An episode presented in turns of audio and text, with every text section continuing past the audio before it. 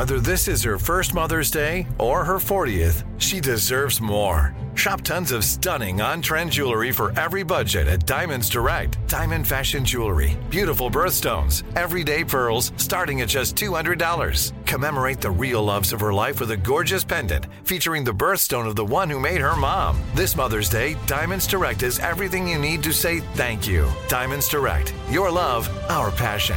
Online at diamondsdirect.com. Hey, folks, today is Wednesday, January 19th, 2022. Coming up on Roland Martin Unfiltered, streaming live on the Black Star Network. Uh, senators are debating on the floor regarding the voting rights bill.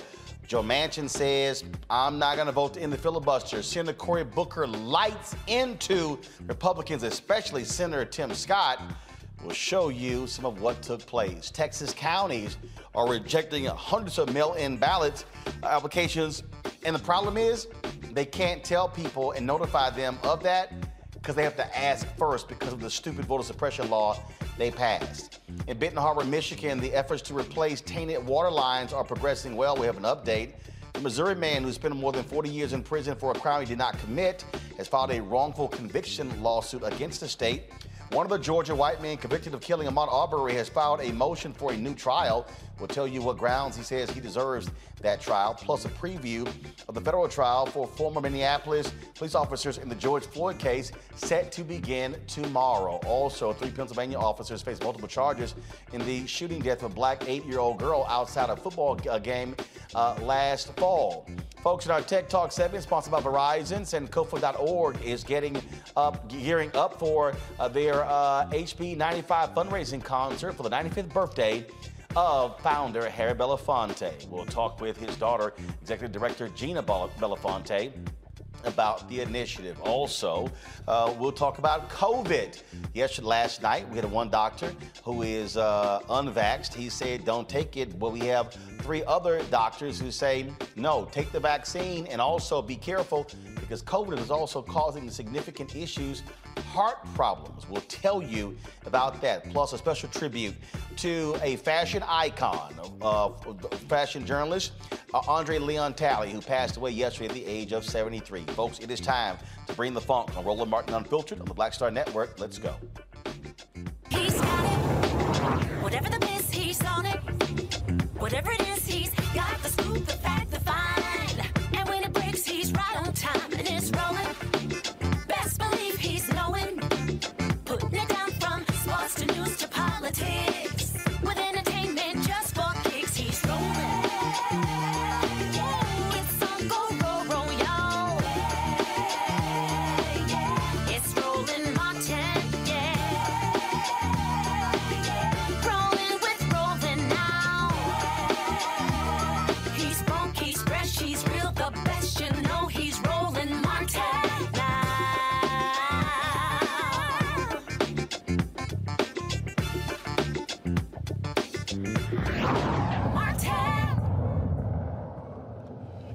This is a live look at the United States Senate where Montana Republican Steve Daines is now speaking, one of the uh, numerous Republicans speaking out against uh, the Democrats' uh, voter bill, the For the People Act and the John Lewis Act. Of course, uh, Democrats want to um, stop the, you, they want to actually in the filibuster to create a, a, uh, a carve out to pass the voting bill. The problem is no Republicans uh, are going to stand with them. And then, of course, you have uh, Senators uh, Kyrsten Sinema and Joe Manchin who've made clear they are not going to stop it as well. Arizona Senator Mark Kelly, he stepped up today and announced that he indeed would support uh, the end of the filibusters for the purpose of passing the voter bill.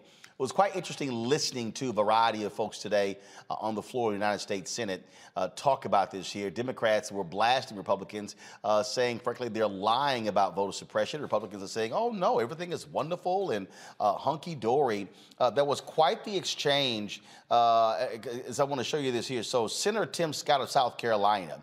Uh, he stood up uh, and uh, gave his perspective, and he talked about, you know, oh, you know, him growing up, you know, in the South, and and how these things have changed, and and all of this, uh, and uh, it was just simply way too much for Senator Cory Booker, uh, and, and, and, Booker just finally um, just say, just had enough uh, of it, uh, and so it was it, it, was it was it was quite interesting because uh, uh, it wasn't long until after um, uh, Scott finished that Booker just jumped up and didn't even didn't even wait.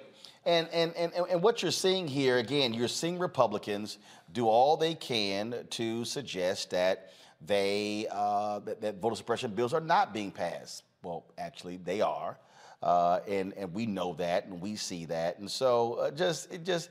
It, I just want to sh- show you some of the drivel uh, of, uh, of Tim Kelly, uh, excuse me, Senator Tim Scott. so just l- listen, check check out what check out what he had to say. If y'all got it, go ahead and roll it, folks. If y'all have it, because I, I I just you know I, I told y'all how I feel about uh, listening to Senator Tim Scott. Go ahead and roll that. As I listened to the president talk about the importance of stopping what he characterized as Jim Crow 2.0, I felt frustration and irritation rising in my souls as I keep hearing the references to Jim Crow. I ask myself how many Americans understand what Jim Crow was. I am so thankful, thankful that we are not living in those days. But just for those who don't appreciate the Jim Crow that was, it was a time when my grandfather, born in 1921, would have experienced it if he was still alive. He could tell the stories of the Jim Crow South and the Jim Crow era, uh, an era where, in order for a black person to vote, you had to pass a literacy test. Now, if you could read at that point, it would not just be a test on whether or not you could read, it would be a test on do you know who your governor was 20 years before you were getting ready to vote? It would include the threat of being lynched, literally killed, because those in power wanted to stop black folks from realizing and fully participating in the greatest nation on earth and exercising what I believe is a fundamental responsibility and right of Americans, the right to vote. It would include beatings and the power of intimidation, the loss of your job if you dared to show up to vote. And so when I hear my president and your president, our president of these United States, just a little while ago, a week or so ago, talk about Jim Crow 2.0 and using as the poster child of this new Jim Crow South being the Georgia voting law, I rushed to read the law one more time so that I could understand what in the world is he talking about. Now, uh, I'm here this morning, this afternoon, because I had a conversation with the South Carolina NAACP about two hours ago. And they encouraged me to come to the floor and make my comments as public as possible so that people understand what I have read in the Georgia law and compare it to the Jim Crow South. So, what we know about the Georgia law, and I've read the law, eh, what we know about the Georgia law is the controversy that the president spoke about and that we heard members of Congress speak about over the weekend is it is illegal to get water while waiting to vote. Now, that claim has been proven false. It is not illegal to get water while waiting in line. That is false. The only time you can't get water while waiting in line to vote, according to the Georgia law, is if there's a partisan, someone campaigning for someone, campaigning for someone, you can't bring them water. But if you are an election. Pause, pause. That's a lie. Now leave, leave, uh, leave it right there. That's a lie it won't even allow third party individuals, nonpartisan groups, to actually provide handout water. They don't want people being able to access food and then dealing with water because they like those very long lines. Go ahead and run, uh, Senator Tim Scott. Keep, go ahead, come ahead and run more lines. Or a relative, you can of course bring the person water. So that was completely false. But if that is the threshold of the new Jim Crow era, it looks nothing like the past. However, even that is false. Uh, what else is in that Georgia law that is supposedly the poster child of voter suppression? It allows for early voting to include now the souls to the polls where you have Sundays where you can vote early. As a matter of fact, 17 days of early voting, more early voting than the president's own home state or New York. It allows for mail in ballots without an excuse. The same thing that was turned down by the voters in New York. Okay, pause. What, what Senator Tim Scott did not say is that the Georgia law stipulates that, again, eh, I can drop off my ballot, but if I have a loved one, a mother or a father, a grandmother or grandfather, I cannot drop off their ballot in the ballot drop box. He also did not say uh, he also did not say uh, that uh, no, that at Georgia has reduced. Uh, they had more than 110, 120 ballot drop uh, ballot drop boxes. They reduced that uh, to under 30. He conveniently left that out. Y'all go ahead. No excuse. On demand mail-in ballots is now the law in Georgia. New drop boxes that pre-pandemic there was it was not legal to have a drop box in Georgia. Now it is legal to have a drop box in Georgia. And voter ID, supported by at least 60% of African Americans, 60% of Hispanics, 60% or more of the majority population. Uh, after going through point by point and realizing in South Carolina the minority turnout was stronger than the overall turnout in South Carolina. And two of the three African American senators in the United States Senate today, two of us, represent those southern states. It's hard to deny progress when two out of three come from the southern states that people say are the places where African American African American votes are being suppressed. Wait a minute. He is literally trying to include Pastor Raphael Warnock in his speech, the same Raphael Warnock who has consistently spoken out in favor of passing this bill. That was a bunch of bullshit you just heard from Senator Tim Scott. In fact, Senator Cory Booker of New Jersey was so pissed off that he actually jumped up and spoke out of turn because he was so offended by what he heard coming out of the mouth of one of the three black U.S. senators. This is how Booker responded to Scott. Madam President. The senator from New Jersey. I have deep and, and, and a, uh, tremendous respect for my friend uh, from South Carolina. I'm not a senator from the South, but my family hails from the South. From Monroe, Louisiana, to Alabama, to North Carolina, I know my roots and I know the challenges of Jim Crow, and thank God we are not in a time of Jim Crow.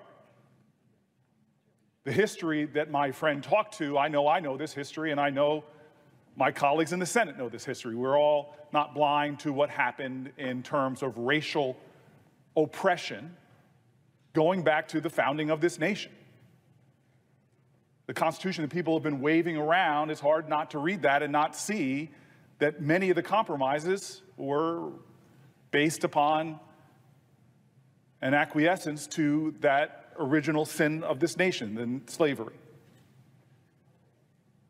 We know the violence of he, what he said and talked about. I, I'm frustrated that we can agree that there has been overwrought language on both sides of the political aisle around this issue. But we should be focusing in on the facts.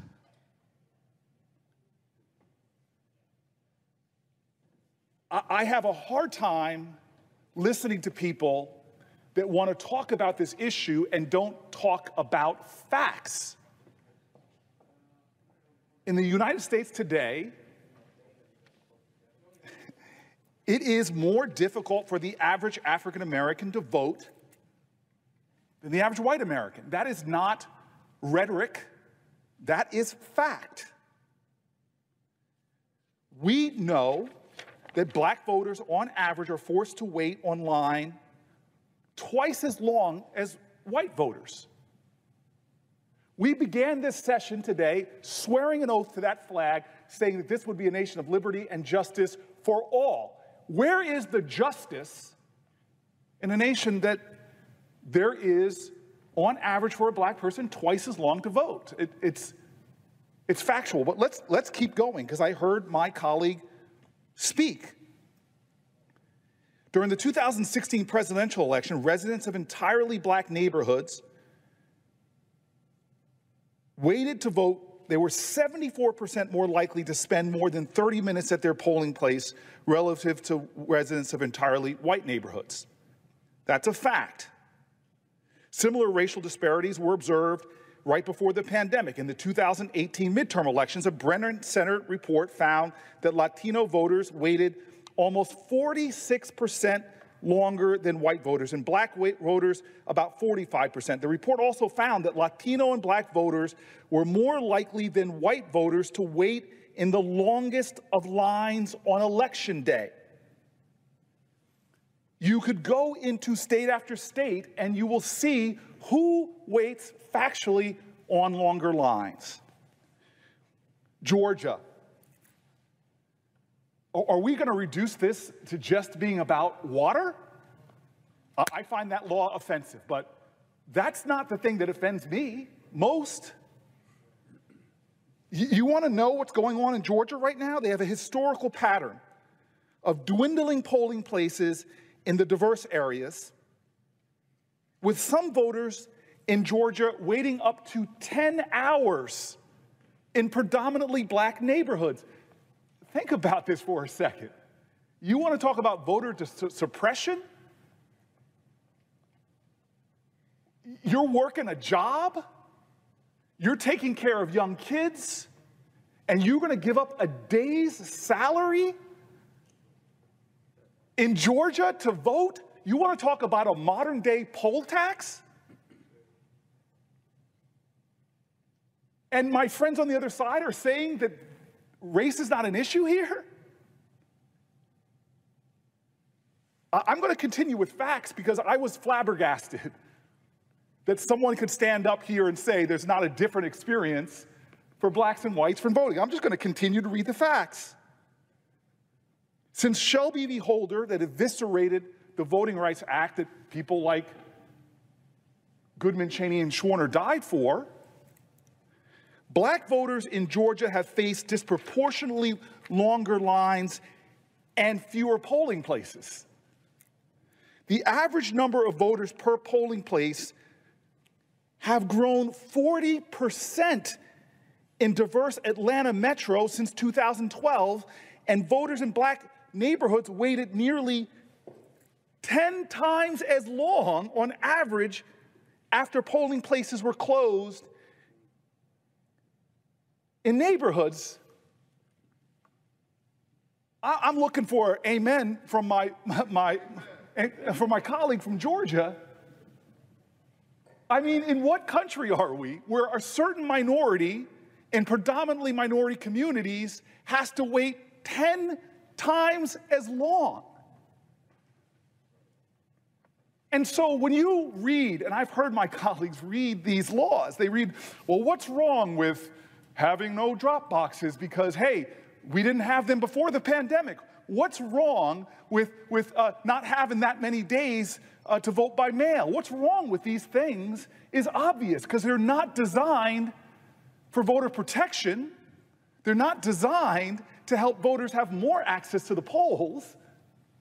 They are designed to suppress the vote and create these longer lines. That is the obvious result. And if you can't see that, I, am flabbergasted. I'm sorry, it's hard. This is not my turn to speak, and forgive me to my colleagues, but I am flabbergasted that the Republican Party, the party of the 14th Amendment, the party that once fought for equal access to the polls, is now creating this ruse that every 19 states, that the states that are passing these laws, 19 states, this is not about voter protection. Donald Trump's own person said this, the last election was the safest, most secure election in American history.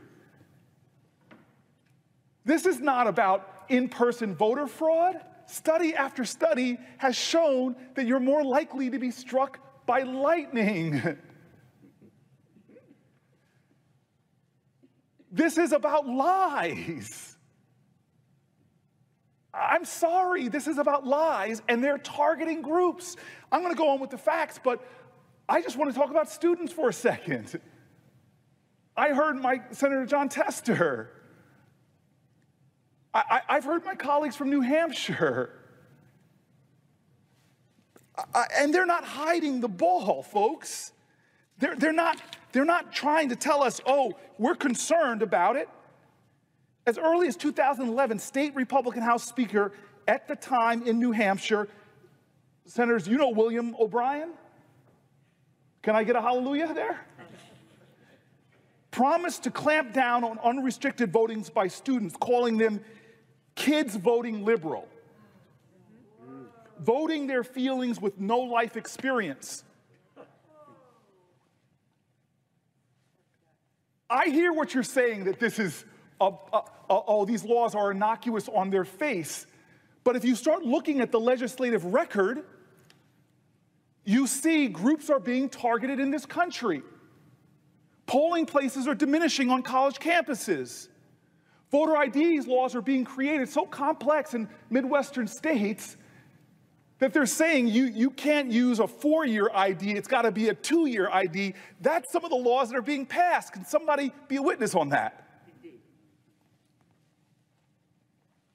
And, and I hear this rhetoric where people pull out one law. Well, look at this law. This is just about shrinking the days, or this is so innocuous on its face. And I know there are people at home thinking to myself, hey, that doesn't sound like a big deal. Maybe Republicans have a point. No, let's return to the facts.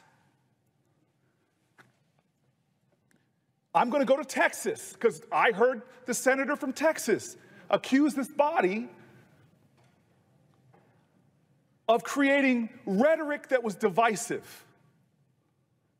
You want to know what's divisive to a country that's, that says e pluribus unum above where the presiding person is? You I want to know what's divisive? Is telling people in the Congresswoman's state that if you live in a predominantly minority area, we're going to remove polling places and change laws so that black folks disproportionately are waiting 5, 10, 15 times longer. All right, hold tight. Now, I'm going to go live right now to the floor of the United States Senate uh, because you have uh, Senator Ben Ray who was just thrashing Republicans as well. I'm going to come back to Booker, but I want to go live to the Senate right now. Watch this. And poll workers, because of threats against their lives, due to conspiracy theories and lies pushed by the former president. The Freedom to Vote John R. Lewis Act will protect the vote of working families across the country. And only one archaic parliamentary measure prohibits all this progress. The filibuster does not increase deliberation in this chamber. It does not incentivize compromise. So while some claim that amending the filibuster will further the country's division, right now, huh? I disagree. Right now, it's only aiding and abetting obstructionists and opponents of progress when it comes to voting on civil rights legislation. While the filibuster is not mentioned a single time in the Constitution, it is too. Interruption. Thank you.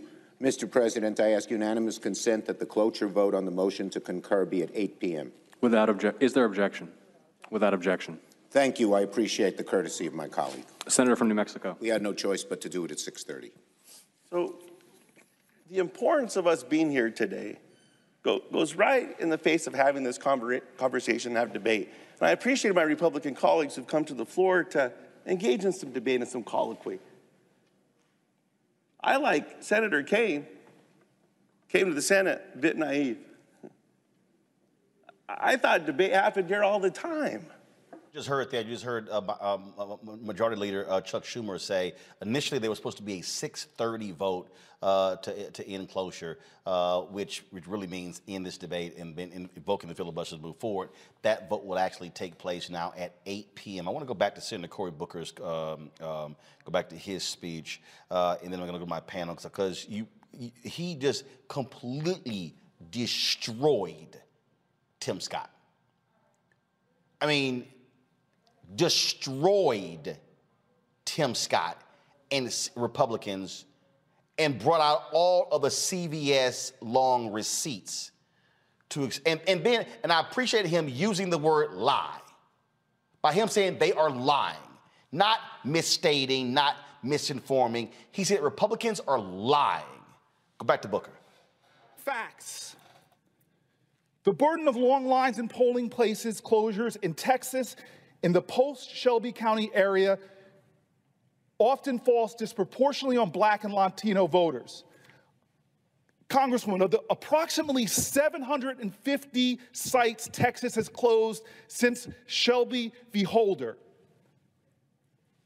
542 were in the 50 counties with the fastest growing black and Latino populations. Don't lecture me about Jim Crow. I know this is not 1965. That's what makes me so outraged. It's 2022. Okay, right there, he was talking to Tim Scott. Press play. And they're blatantly removing more polling places from the counties where black and Latinos are overrepresented. I'm not making that up, that is a fact. I'm not going to stop because I'm tired of hearing that this does not have to do about singling out certain populations in our country, students, Native Americans, and, and not others. I'm not accusing anybody. Please, let's not throw around the defense where we crouch into defensive postures. I'm not accusing anybody of being racist. I'm just speaking to the facts in our country that I know motivate everybody here. 100 of my, 99 of my colleagues know it is wrong to create barriers for some populations and not others under the guise of a lie that there's a voter security problem. Let me continue. I, am sorry, Congresswoman, to keep talking about Texas. In the presidential primary on March 3rd, voters at the historically black Texas Southern University in Houston waited not an hour, not two hours, not three, four, five, waited six hours.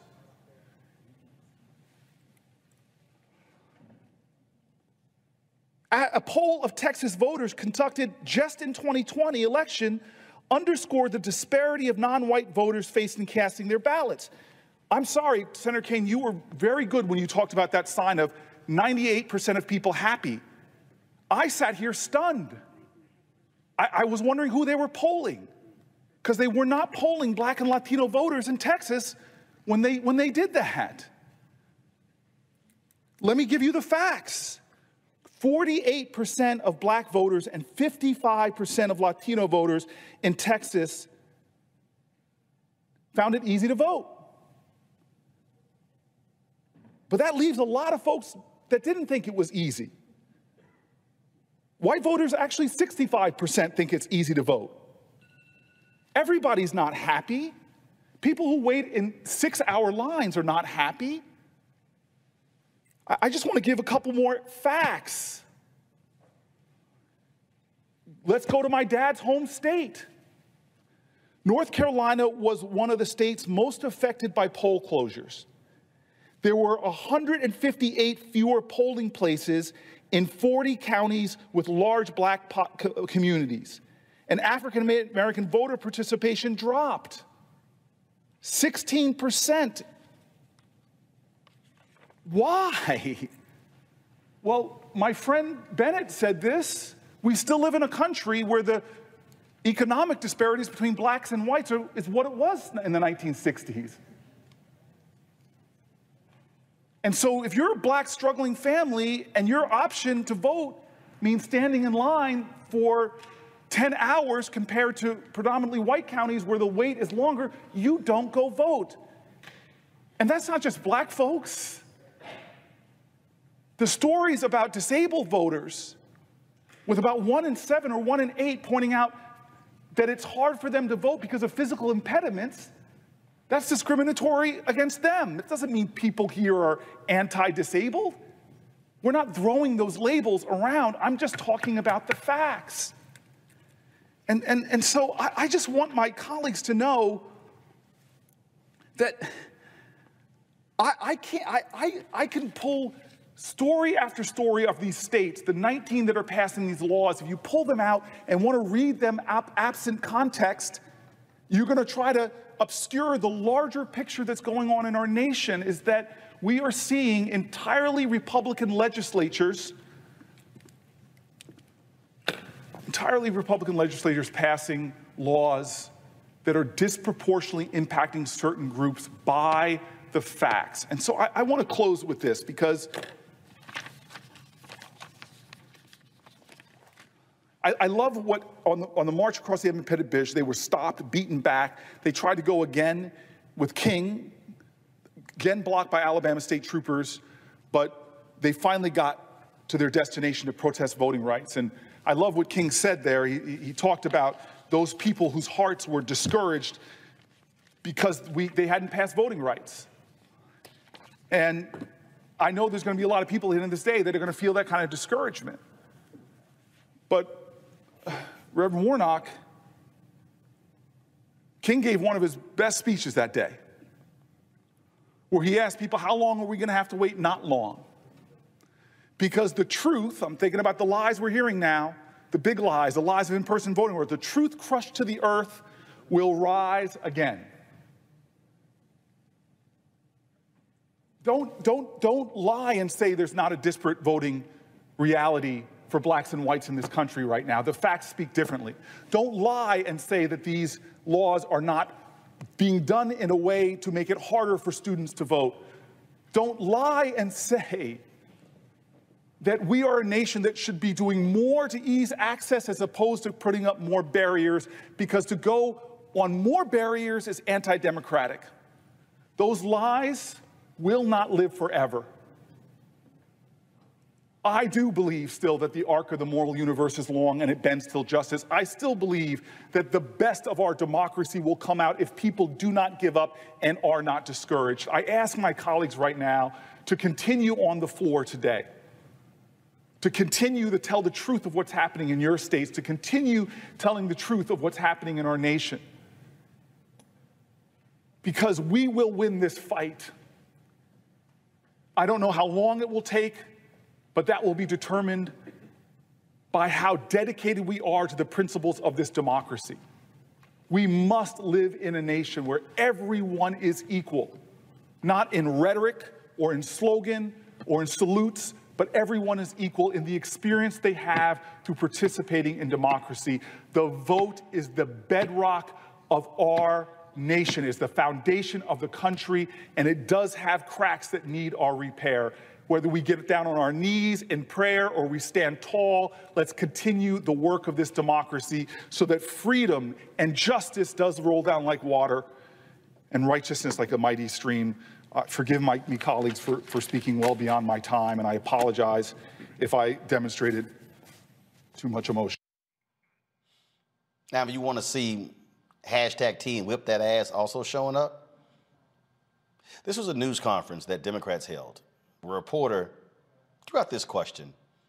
Senator Amy Klobuchar wasn't having any of it. And you ought to see the, wait to the end, the shade of the look Schumer threw at the reporter. Those are among some of the provisions that are in this bill. Uh, however, those started off as pandemic-related measures back in the day um, and they were supposed to be temporary. How exactly did they fight racism at the time if they were supposed to be temporary and they weren't? Okay, whoa, whoa. First of all, mail-in balloting has been the way of voting in the state of Utah. It hasn't been temporary, and that is one red state. Could I? Could you want me to? Are you talking or am I? I'm talking. And mail in balloting has been the way of life in many, many states, red, blue, and purple.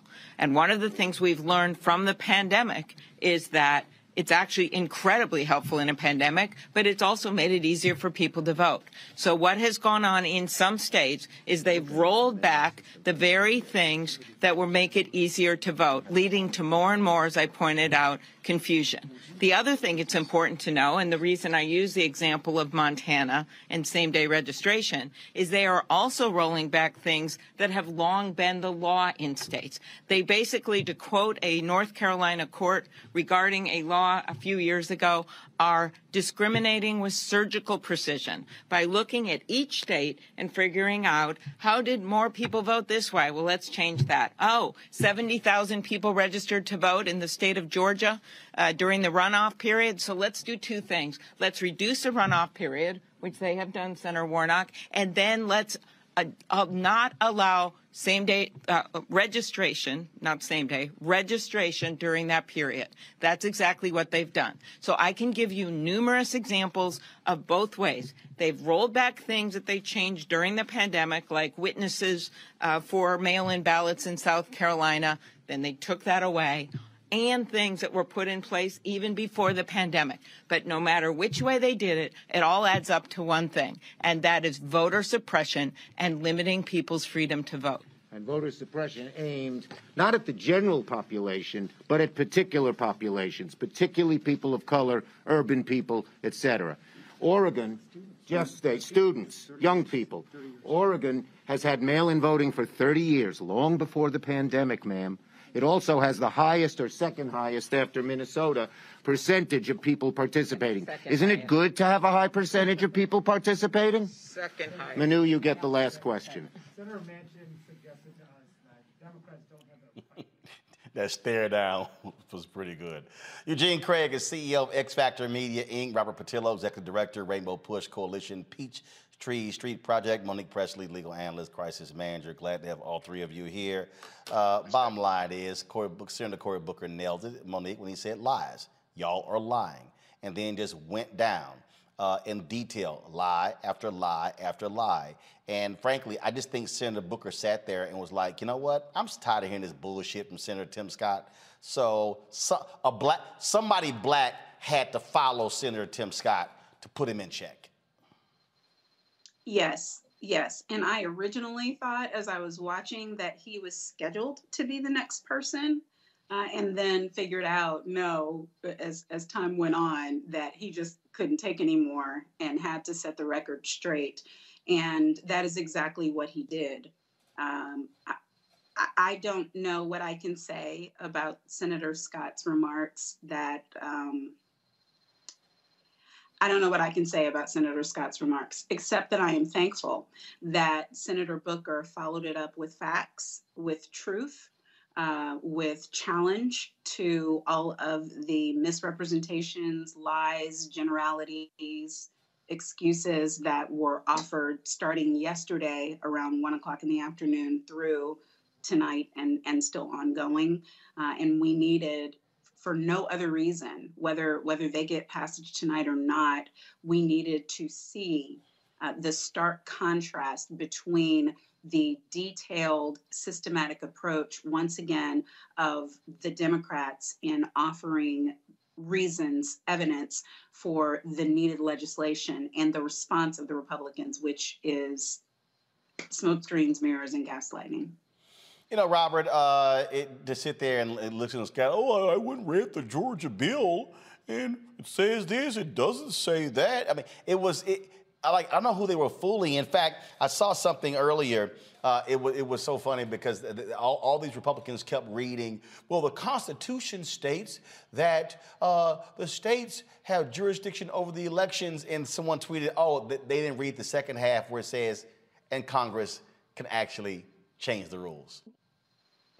Look, Roland, I find this, the, the, Republican defense on this to be kind of comical, quite frankly, uh, because they're arguing about it. Republicans are arguing about a bill that doesn't exist. They are fighting against something which fundamentally is not of. They're fighting about things that fundamentally are not in the bills. The argument that Tim Scott was making about voter ID and voter suppression that was the last round of voter re- suppression Republicans did 10 or 15 years ago. You know, the Georgia voter suppression bill from 2005 that got overturned as being a poll tax in 2006, and they had to reform that uh, thereafter. That's what led to the last decade and a half a Republican rule in the state. What they don't like to address, however, is the fact that what this new legislation is doing, what it is doing, stripping local boards of elections from the power to oversee their own elections. So you can take an area, let's say Fulton County in Georgia, where Atlanta is located, or DeKalb County, something like that, the counties that won the presidential election for Joe Biden. Well, now the Republican legislature can come in, take over those boards of uh, of election, and then they will be the ones administering those elections. That doesn't sound like voter suppression to anybody. The fact that now they can go into the Secretary of State and take away his power to oversee elections. So if they can't get it done on the county level, now they can get it done on the state level so the Republican legislature can put their own person in charge to oversee the statewide elections to make sure that they can uh, suppress and get rid of and only count the votes of the people that they want to count. Uh, to count. Uh, President Trump made it very clear. He could not have spelled it out any better. I need you to find me 11,280 votes, whatever it was. And this was, was their way of doing exactly that. You look at the Texas voter suppression bill, saying that any random person can call and challenge your electoral status, that a judge can throw out the election basically and force them to rerun it. These are anti democratic. These are the things that you see in banana republics around the world. This, this is how Saddam Hussein ran elections because it's not, Donald Trump telegraphed it in 2020. It's not about who votes anymore for Republicans. It's about picking your own voters, picking what votes count, picking the people who get to count the votes. So the entire Republican argument about mail-in ballots and dead people voting and uh, some of this other malarkey is just not bore out by the facts. They are fighting against something that doesn't exist because, simply put, they can't come out and say we are in support of making sure few people vote as possible because when few fewer people vote, that's how we win. Um, Eugene, uh, you've been a long-time Republican as you sit here and listen to uh, them just going on and on and on and on and on. Uh, and the, the, reality is, they know what their colleagues are doing across the country. They know what's happening in state legislatures. They all is, oh, the federal government is going to be in charge of the elections. This is an abomination. No, you simply don't want to see the end of partisan gerrymandering. You don't want uh, the fact that, and remember, when they say taking over these elections, the Constitution clearly states Congress has the authority. Yeah, look, the thing is this. Um, I agree with you. They're full of shit. Um, I got to start with that. Um, you know, that this is what this has come down to is that if you have fair rules of the game, right?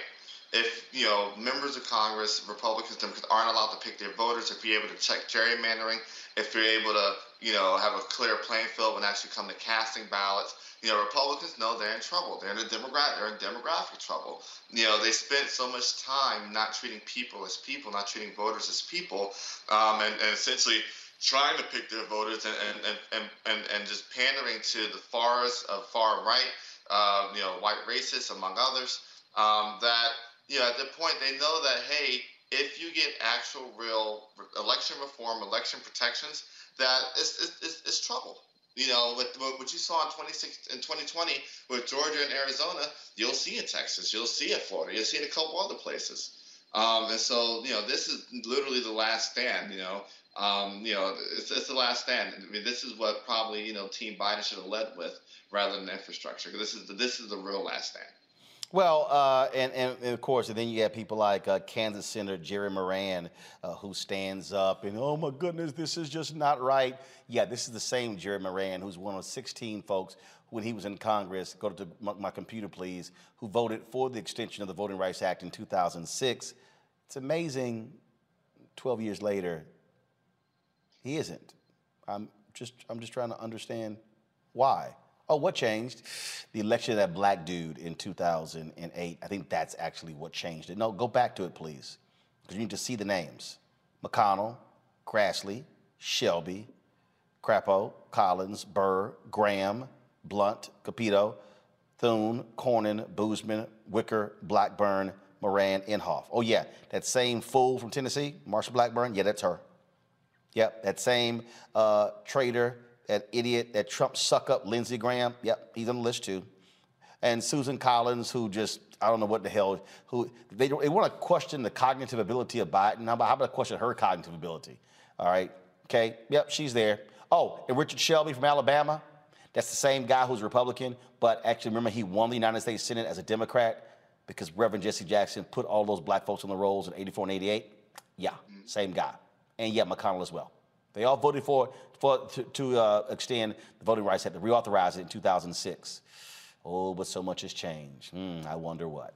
All right, folks, got to go to break. We come back. We're going to talk COVID uh, in terms of what, what's happening. We have uh, three doctors who are on who, was, who will talk about different areas, but one of them, the impact folks are having heart issues as a result of COVID. We, we, talked about this two years ago, and Dr. Ebony Hilton, Dr. Hassan Bell was saying that. Cardiologist says this is a fundamental problem that we're seeing, uh, and it should be of concern. You're watching Roland Martin Unfiltered right here on the Black Star Network.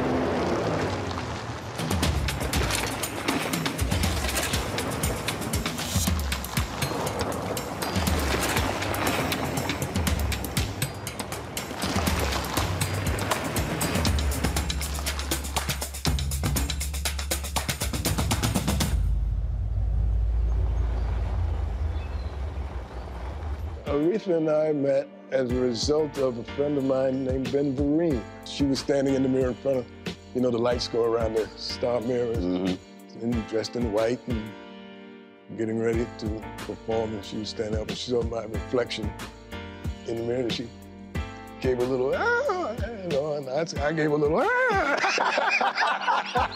the mutual admiration. oh, yeah, for sure, for sure. She expressed at that time that she wanted to uh, she had moved to California and she wanted to take lessons in acting. She wanted to do some acting. And I was, like I said, I teach. Right. You know, I was, I've been teaching for 12 years, you know. And uh, so I said, well, I teach acting. And if you want, come, come down to my classes. One evening, class was very disruptive. They were all at the window. You know, get back here. You know, come on, we got a class. What are you doing? A limousine just pulled up. You know, a lady got out in a fur coat. she walked into the class. And my first reaction was, You're late. and you told the queen she was late. She was. You wouldn't let her know I'm a teacher. I'm, and I'm serious. And I think that's what she came to find out. Was I serious? And uh, I was. And so we became serious. Serious enough when you got married. That's as serious as it gets.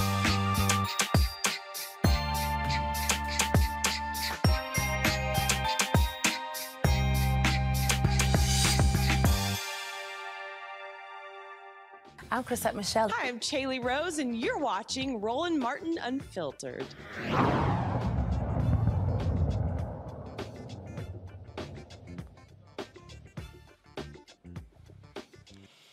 All right, but before we talk about COVID conversation, some breaking news.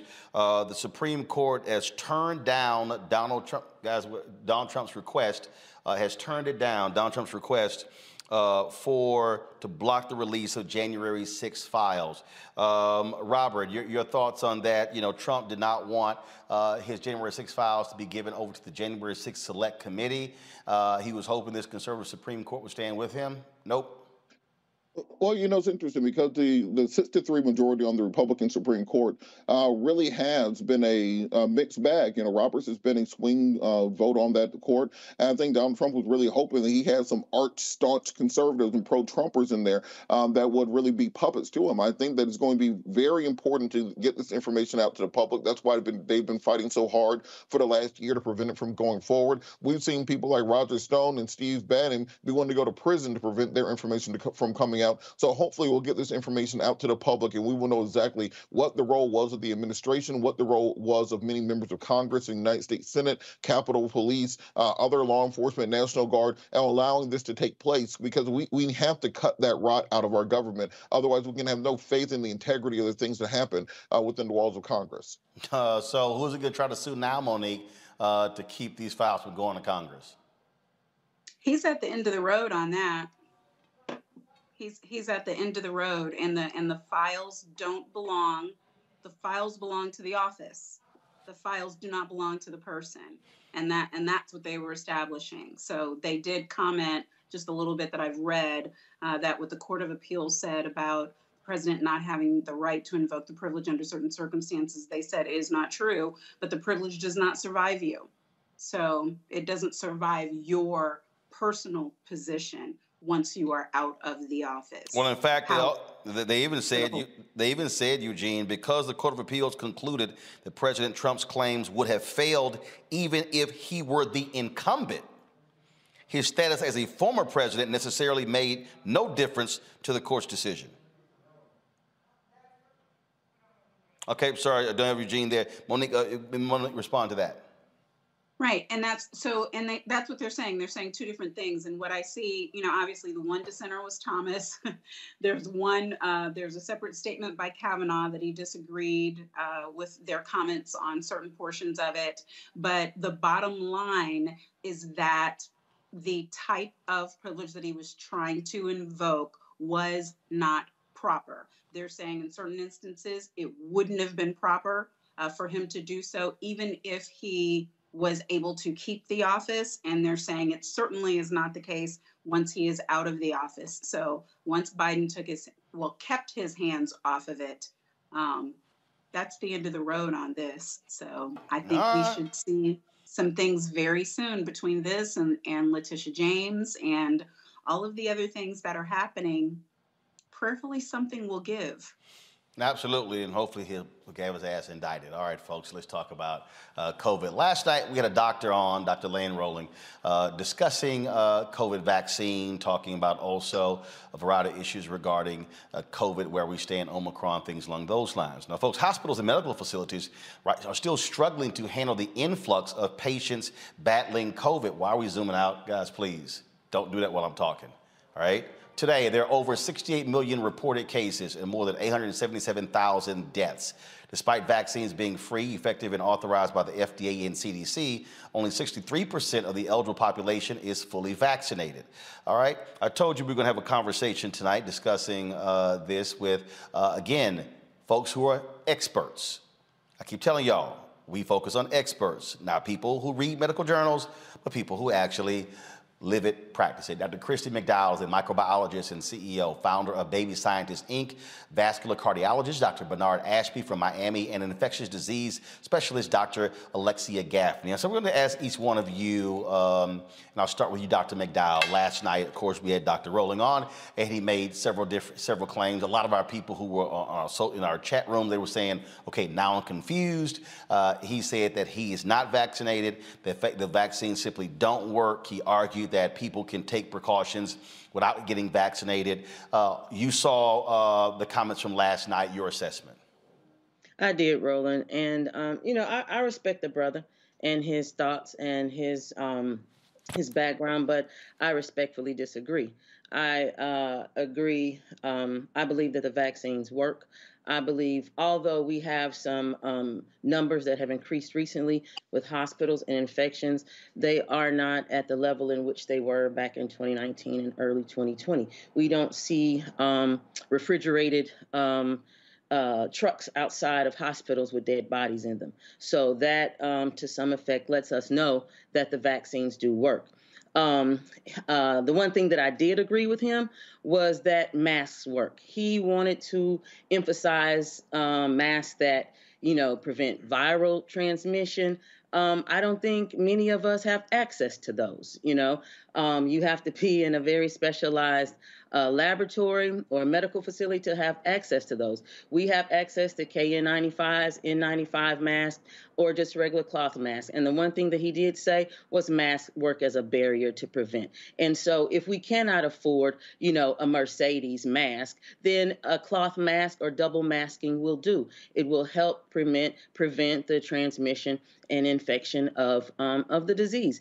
And so, you know, I I I like I said, I respect his credentials and all, but I respectfully disagree. And and I hate that, you know, he said the things that he said because it is, you know, people out here who aren't um, scientists and who aren't in the medical field who don't understand these things you know on a regular basis and everything that's coming out and it gets so confusing. And so to have someone you know um, say these things to the black community is is is very frustrating because you know we are our numbers are some of the highest um, you know who are dying from this um, from this virus. And and and you know my heart goes out to to everyone. And i just want everyone to be safe and to be careful and to continue to wear their mask. And if you have no you know alert allergy to the vaccines please get the vaccine because they do work. Because you know we we even though everyone isn't vaccinated as they should be you know it does you know give protection to the virus. And so you know I, I, and, another thing is like you know when he when he says things like that in the black community you know that that denigrates you know one one of the sisters who worked on the Moderna, uh, Dr. Kizzmekia Corbett, who worked on the Moderna vaccine. That sister, you know, put her blood, sweat, and tears into the into the creation of that vaccine, and other scientists at the FDA and other pharmaceutical places around. You know, and you just want to tip your hat to them because those people worked hard to to um, you know to help us try to get through this pandemic as best as we can. And so the vaccines work. You know, the men lie, women lie, numbers don't. Uh, you know, I, have got some people sitting here. I, before I go to go to Dr. Gaffney, so guy goes, Roland, uh, the woman speaking, she's not a doctor, and I'm like. Hmm? She's a microbiologist. Do you even know what the hell that is? And so, Doc, for the people who have no clue what the hell a microbiologist is, can you just go ahead and just tell them? Yes, a microbiologist. I have my PhD in microbiology immunology from Meharry Medical College, which is an HBCU in Nashville, Tennessee. Um, Meharry Medical College only gives out graduate degrees, MDs, PhDs, dental degrees, and master's degrees. And so, uh, microbiologists, we study, study uh, microorganisms like bacteria, viruses, and um, other organisms. And so, I um, also uh, have a concentration in molecular biology. And um, I've studied uh, other infectious diseases such as prion diseases and things of that nature at the FDA and NIH. So that is, and the National Cancer Institute. I have also um, studied there. So that's why I keep saying you got to be beware of all of these YouTube, TikTok doctors. All right, uh, Dr. Gaffney, you are an infectious disease specialist. Uh, you also uh, assessed what you heard last night, your analysis. So I was um, deeply disturbed by the presentation of the notion that us being vaccinated is resulting in the the appearance of variants or new strains of the COVID-19 virus. Mutations or variations are are inherent to all viruses and bacteria as well microorganisms can mutate. They're not sophisticated like we are as humans with our multiple spell checks to make sure we make normal cells every time or most of the time. Um, so the idea that new variants are coming up because people are being vaccinated is absolutely false. We saw variants before vaccines were widely available, and I can give you the dates of them. So the beta strain was uh, or beta variant was found in South Africa in May of 2020, long before we had a vaccine. Um, the alpha strain was in September 2020 in the UK, long before we had a vaccine. Um, Gamma was out of Brazil, and we saw the, the havoc that it wreaked on the Brazilian population in November of 2020. And big bad Delta. We cannot forget what Delta did to India and what it did to the rest of the world once it spread. And Delta began to spread in October 2020, long before we had a vaccine. So vaccines do not result in the the appearance of new strains or new variants that is inherent to viruses um, so that that is is something that has to be that's a thought or a notion that has to be absolutely disrupted and then when we look at what's happening with the vaccinated versus the unvaccinated and i even hate to state it that way because we have this divide in the country of vaccinated versus unvaccinated people, and it does not need to be that way. But when you look at who is being hospitalized right now, who is dying in the midst of this Omicron surge, it is by and large unvaccinated people.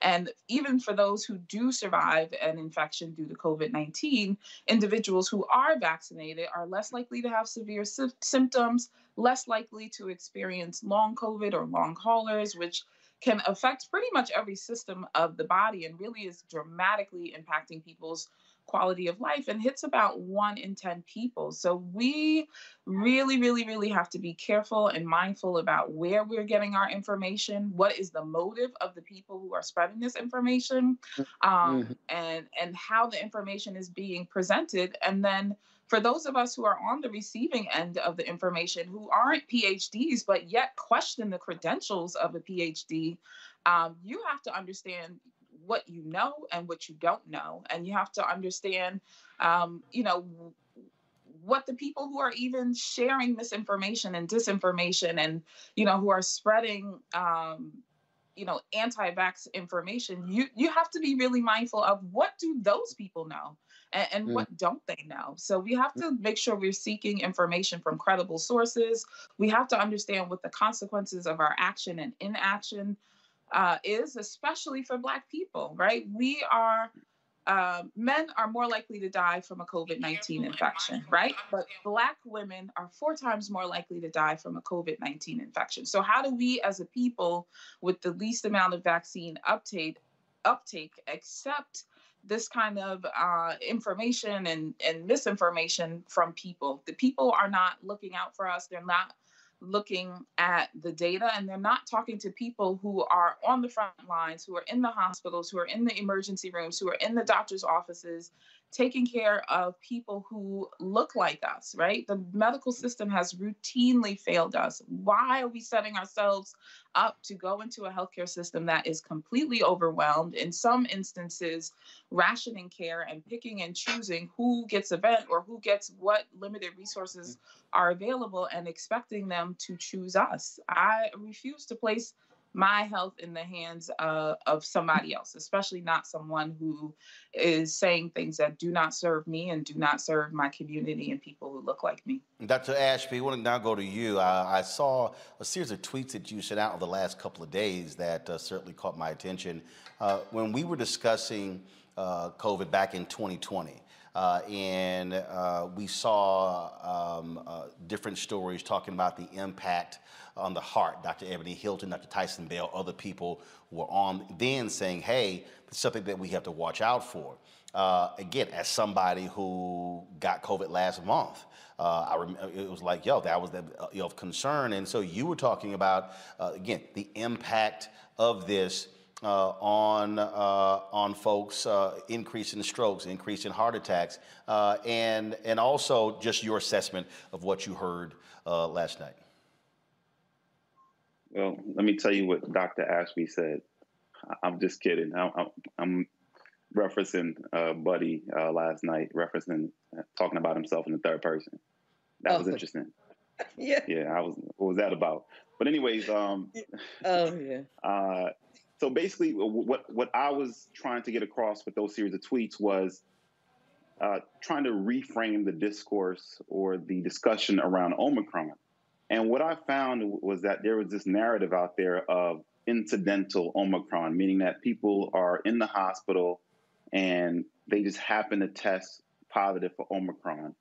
And what I found was that that was inherently insufficient and and just frankly uh, deficient, uh, for lack of a better word. What I noticed, and, and I'm actually on call tonight. I'm, I'm in my clinic right now, across street from the ER, uh, and as I've been treating patients, what I found is that a lot of these patients who are presenting are coming in with various conditions like acute kidney injury, which is you know uh, impact damage to the kidneys, or heart failure, or um, you know uh, hyperglycemia where their sugar is high and they're diabetics, and and they're being presented as such, but they then test positive for Omicron. And what I felt we were ignoring was the fact that Omicron, at the end of the day, is a virus that causes inflammation. And let me just be clear with some of the semantics here.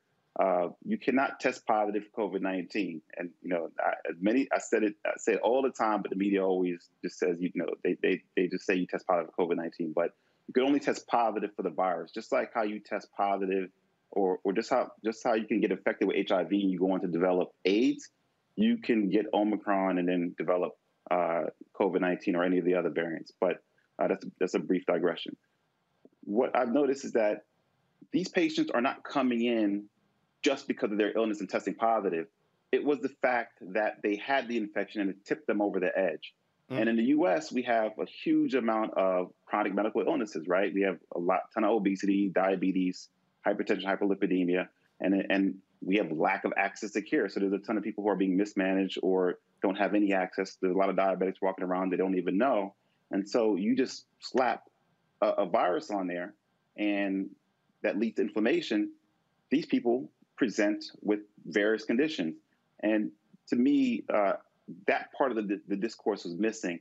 And as a cardiologist, I've seen it time and time again in previous variants, and I'm seeing it now where patients are coming in with heart attacks, for example, and they're just happening, hap- they just happen to test positive for Omicron.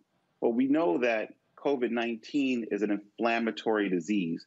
And so not only does it uh, directly infect uh, multiple organs, including the heart and the blood vessels, but it, it elicits an immune response that causes inflammation and, and, and does a bunch of things, including causing hypercoagulability, which is causing the blood to clot or thrombose. And that can lead to ruptured plaques or blocked arteries, which, which are essentially heart attacks if it's in the coronary arteries, or it can lead to a rupture of a plaque that's in the uh, carotid artery. So you know, the, the prerequisite is to have plaque lining the artery. Then you throw some inflammation on top of that plaque, which then gets activated and clots, and then it can cause a stroke. So that's the, the, the mechanistic, um, you know, uh, foundation behind that. And that's just something that we were ignoring. And, you know, how do you explain, and this is, this is why I was getting frustrated, how do you explain the surge in hospitalizations? Yes, there's a decoupling of the hospitalizations uh, with Omicron as compared to prior variants, but you're still seeing a surge in hospitalizations. And to simply say that most of those patients have incidental Omicron uh, is just insufficient. And one last point is uh, I think a much better indicator of the impact of Omicron or the Omicron effect is excess mortality as opposed to just looking at mortality directly related to Omicron. And so what we saw in South Africa is that the excess mortality increased by roughly 34%. I strongly suspect that it's going to be higher in the US. I've, I've seen it firsthand anecdotally, but obviously we have to remain scientific in our analysis. But it's, it's the, the, the way we let the this, this particular variant rip through our population, uh, and you know we're reaching nearly a million cases a day, that puts uh, additional stress on uh, our healthcare system, which is already short, you know, has staff shortages in addition to the fact, again, that we have a lot of individuals with chronic medical illnesses who are presenting to, to our ER and unfortunately not getting adequate care because of, uh, again, multiple factors. I'm going to pull a panel into this in a moment to ask some questions. But I got to ask each, each one of you because this is, this is the most basic thing I keep getting. Okay, what do we do? You know, what do we do? How are we supposed to proceed? Uh, you know, how are we supposed to move forward? Um, you know, look, uh, uh, when I tested positive last month, I had a staffer who tested positive, and then what we did was we went we went virtual uh, for two weeks. It was around Christmas and New Year's anyway, and so it made sense. And so, okay, fine, we come back, we're here two weeks. Then one staffer tests positive, you know, send her home, and so then it's like, well, you know, do do, do we now go back go back to isolation? What do we do? You hear from the CDC. Then, of course, you now, now uh, there are conferences and there are concerts and there are people are going to football games and whatever. You've got uh, Mardi Gras that took place. You've got, uh, you know, the Essence Festival, the NAACP Image Awards uh, was supposed to be at the end of February. They announced it's going to be live, but there's going to be no studio audience, uh, presenters in person, no one else. Uh, the Grammys, they postponed it from the Grammys. They moved to Las Vegas, and so people are just are just sitting here going, okay, fine what do we do? How are we to proceed? Uh, should we be wearing gloves? Should we be wearing masks? Should we be covering our eyes? What in the world, sh- how should we be proceeding in 2022 to deal with this? Uh, Dr. McDowell, you first. Very, very carefully. Now, uh, um, you know, I, I say, um, you know, proceed as we did before. You know, nothing is 100 proof. You know, um, the mask, the hand sanitizing, the distance. Um, you know, all of these um, concerts and and uh, events, I, I, deem them dangerous. I, I would not attend them myself. You know, I I I'm a little shaky going into my classroom with 24 students. Um, so, um, it, it, you know, just be cautious. Wear your mask, hand sanitize you know, and keep your distance. That that is and and and stay away from mass crowds, you know. Only go to the grocery stores and other stores when, you know, 100% necessary, you know, if you have to.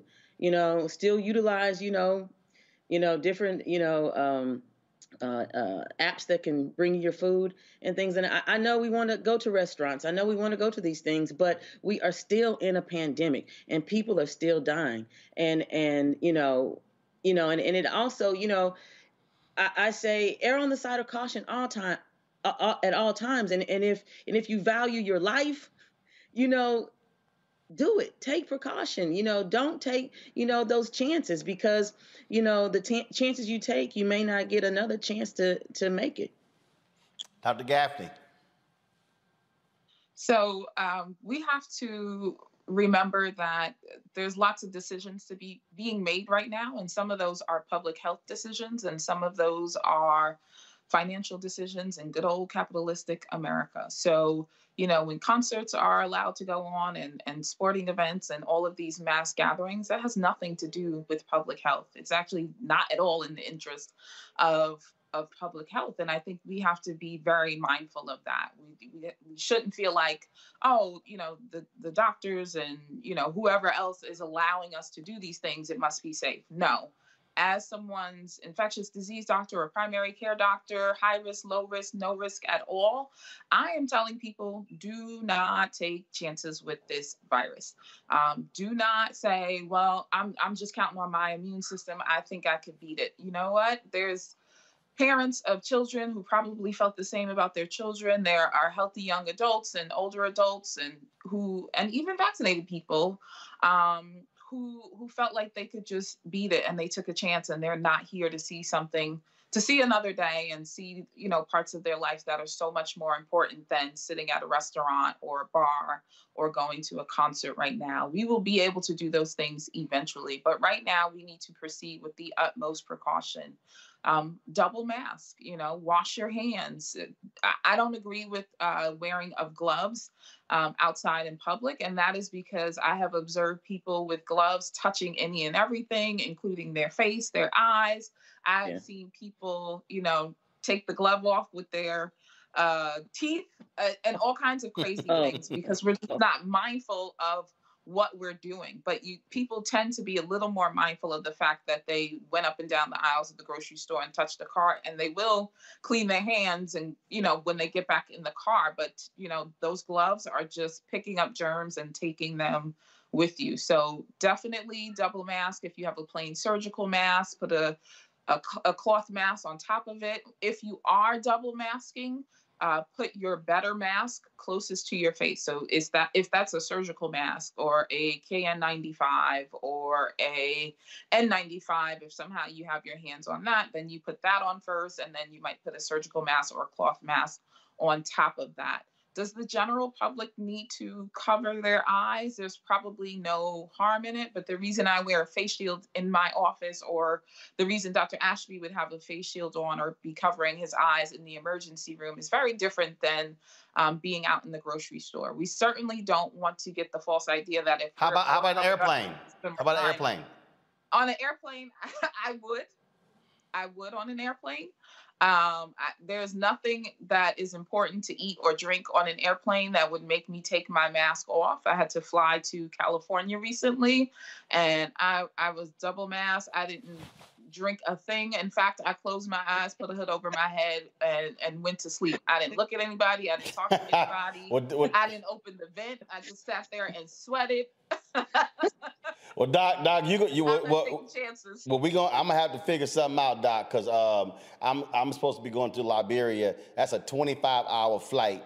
Uh, so I'm gonna eat something. So I got, I'm gonna have to figure. Maybe I'm gonna get me a, like a portable, you know, hood or something uh, I don't know. You, you, you're going to have to send me some suggestions because I don't think I'm to sit here and go 25 hours and not eat no. or drink. So No, on a 25 hour flight, you better hydrate so you don't get a blood clot. But you'll be tested before you get on that flight, unlike domestic oh, yeah. flights where we're just coming and going as we please. Oh yeah, no, no, no. First of all, I got a massage. I'll be walking. Uh, I'll, I'll, be drinking as well. But we gonna eat something. We just, we, so you just let me know we we work that whole thing out. Uh, Dr. Ashby.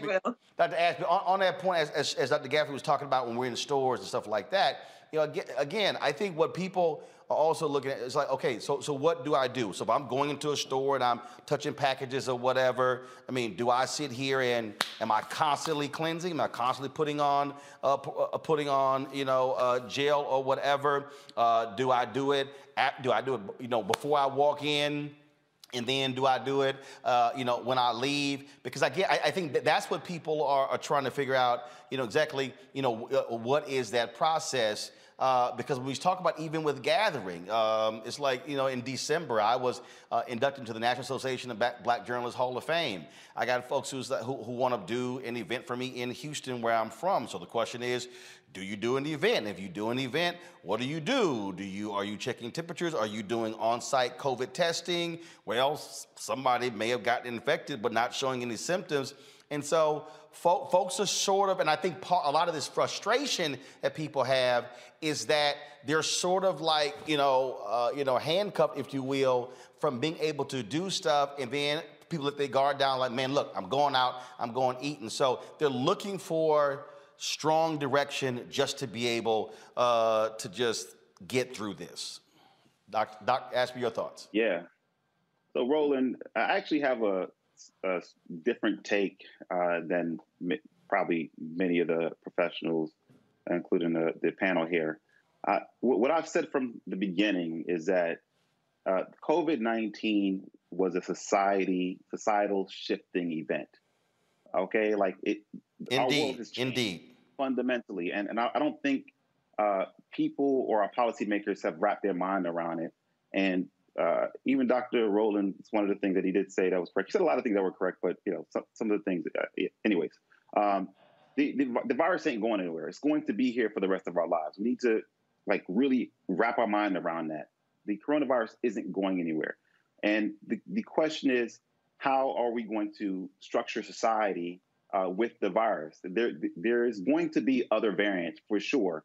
Uh, you know, hopefully it's going to be less virulent, but we don't know because this virus is throwing all kinds of curveballs uh, left and right with us. But we just we need to understand at, at what point are we going to transition from being in, in this reactionary phase to uh, operating as in our new reality, so to speak. And it's important to understand that uh, there's a couple things. I mean, and I, and I preface this by saying that I, I, I am very big on Ubuntu, right? I am because we are and and what I do affects uh, my neighbor, and that's very important. But I also it's also important to uh, assess your own risk. Okay, meaning that if you have multiple comorbidities, if you're obese, if you have COPD, whatever, you're at a, a much higher risk than someone who is uh, young and otherwise healthy. Yes, we could talk about anecdotes of you know someone you know getting a, a, a clot or thrombus or whatever, but we, we have to look at it in its totality in terms of the actual data, and and and th- those risks are very low, particularly if you're vaccinated. And you have to add on to the fact that Omicron is a very different virus than Delta and the previous variants. Its its uh, virulence uh, is very different. It's an upper airway disease. It doesn't affect your lungs like the other variants do. So so the likelihood of you developing a COVID nineteen pneumonia are much less. With that said, again, it, it's nothing to to you know dismiss. I mean, me, meaning that people can get very sick, and even if you don't have any risk factors, you can get very sick. So you have to again factor in your own risk. So my overall point is that um, yes, you know, you got to take mitigation measures, uh, and yes, uh, you know, you, you should try to prevent getting getting this virus, but it's pretty hard to do. I mean, there's a saying now: if you're in the same room with somebody with Omicron, you likely have it. I mean, it's spreading like the measles, but again, it's it's much less virulent. Um, in terms of uh, the the actual spread, um, yes, uh, you know, it can you can spread it via uh, contact uh, but it's primarily airborne, okay, and it's uh, it's primarily also aerosolized. So the vast majority of infections are being spread that way. Uh, it, it's the, the, the people who are getting it from you know fecal oral tri- oral route or uh, touching things is it's much lower. So the the the yield in, in, cleaning your hands and wearing gloves is very low. Whereas again, protecting your your uh, your nose and your mouth uh, is much higher. And and one last point is that why are we not talking about treatment? I mean, the the uh, advances that we've made uh, in treatments are monumental. I mean, we have the monoclonal antibodies, some of which are uh, are not as effective against the the Omicron variant, but we have quite a few that are. And we also uh, recently EU, EUA approved uh, two new oral uh, antivirals, molnupiravir, molnupiravir, or the Merck drug. If you and, uh, can't uh, say it, I damn sure can't say it. Yeah, yeah, I'm sure. I'm sure my ID colleague uh, will be able to say it. But um, and, and we have the, the Pfizer drug, the Paxlovid. Um, Paxlovid is a much uh, more superior uh, medication, and it's an oral medication. Why are we not talking about this? And, and, this is this is unique to the Black community. Like most Black folks I know don't know anything about monoclonals. They don't know anything about uh, oral therapies, and these are these are therapies that should be given given early on. As far as I'm concerned, COVID nineteen is an outpatient disease. Okay, if you're getting hospitalized, if you're uh, dying from COVID nineteen at this particular juncture in the pandemic, that re- rep- represents a failure of, of, our system, which you know we all knew it, it, was failing before. I mean, I'm a cardiologist, and uh, just look at uh, heart disease and, and, and cardiovascular disease in general 80% that's preventable, yet people are still getting it left and right. That's a whole nother discussion. My point is that we need to, you know, start figuring out a way. How do we function in society uh, with this virus here? And, and, and one very important um, aspect of that is deploying early therapy and, and linking that to even getting tests. Because you don't even want to wait until you get infect, uh, get symptomatic. You want to get the therapy early on. The earlier you get it, the more effective it is and not only is it helpful for you in terms of decreasing your risk of hospitalization and death, it's also a public health uh, good, meaning that it decreases your your your transmissibility, and, and meaning the amount of virus that you transfer uh, transmit, and and the, the period at which you're infected. So I just think we need to stop, you know, uh, being in in, in these, these two different categories because, you know, yes, we need to get vaccinated, but we got to stop beating a dead horse. I mean, the people have, have pretty much decided whether or not they're going to get vaccinated. Uh, and we can still talk about it. We can still educate folks on it. But to talk about vaccination at the expense of early intervention, uh, to me, is doing us everybody a disservice because that could save a lot of lives, particularly in the folks who have put their foot down. And what you're seeing in in white populations, particularly Trump supporters, uh, especially in Florida, because Ron DeSantis is promoting monoclonal antibody therapy, a lot of those people who, who are against vaccines are getting this synthetic monoclonal antibody, which makes no sense, you know, based on, on logic, but uh, at least they're getting the therapy and we are not. And, and the numbers are dismal. And it's unfortunate that, that the CDC is not tracking this at all. And uh, I can only reference one small study, which uh, basically showed that uh, less than 4% of blacks were, were getting monoclonal therapy. And there's also a systemic systemic barriers related to it, given how it's distributed uh, mainly at the hospitals, which uh, who, who put these owners barriers uh, in access, and that's something that New York uh, uh, tried to uh, circumvent, and that's you know, and Trump you know attacked them for that. But there, there, really is some disparities there in terms of race and obviously economic status. Questions, Monique Presley. She has a question, and she sent me a text. She's like, "I'm confused. What the hell going on?" Monique, go ahead. Yes, and I had an expletive. Thank you for trying to cover for me. Um, listen, uh, I get, I'm, I'm, I'm vaxed, right? I'm boosted. I'm wearing my mask. I get that you all agree that those things should be happening. Um, but it sounds after that like something of a crapshoot. And I'm trying to assess based on each of you, your individual device, where there is consensus, where there isn't, where you disagree with the CDC. I I don't even pretend. I mean, my friends call me WebMD, but that's just because I look things up before I say go to the doctor. I, I don't pretend to do. I'm, I, I do law, but when people come to me for advice, I give it. And what I feel like in this entire process which I understand is a process uh, in a situation that nobody's ever been in before. But what I feel like we don't get is just advice. Do this, don't do this, do this. And we get you saying from your best medical opinion and, and that nothing is foolproof. But for instance, I thought I heard one of you say, now isn't the time to be at the concerts or at the restaurants or and, and if that's true the in the middle. I'm sorry, I forgot your name. Dr. Gaffney. Yeah. Dr. Gaffney. Um, is that churches too? Should people not be going there? And is that schools too? I have three teens. Should they not be going there? Um, or should should people be going all those places masked? Or is it a question of social distancing? Uh, what are what are the thoughts? School, church, work, social events. What what do we so, do? Yeah, absolutely. And it's such an important question that you're asking. And I am speaking from the standpoint of being a person who has a very low risk tolerance. And as an infectious disease doctor and someone who's on the front lines in the, the first wave of the pandemic when we had absolutely nothing. So if I was, I am a vaccinated person and I am boosted and I have eaten inside of a restaurant. I'm selective though about which restaurants I will eat in. And so when I make a decision to go out to eat, I think about what is the positivity rate in the community that I'm going out to eat in. Is it out here where I live in the sub- suburbs of New York City, outside of New York City, where nobody's checking uh, to see if people wear masks or if people are vaccinated when they come into a restaurant versus eating in the middle of Manhattan where there's a higher uptake of the vaccine and pe- people have to produce a vaccine card in order to go into the restaurant. I find that those are folks that are probably like me and and maybe less likely to take a risk and so I will eat inside of a restaurant. Anyone else want to jump in? Yeah, yeah, Roland. I, I, would like to jump in really quick. Can you hear me? Yeah, go ahead. Yeah, yeah uh, so Dr. Gaffney froze, so go ahead. Yeah, yeah. So, uh, assuming that you don't have any chronic medical illnesses, your risk of having a severe, uh, a poor outcome or severe disease is incredibly low, especially with Omicron. Okay. Uh, yes, you you you may get sick, and uh, that's you know very possible.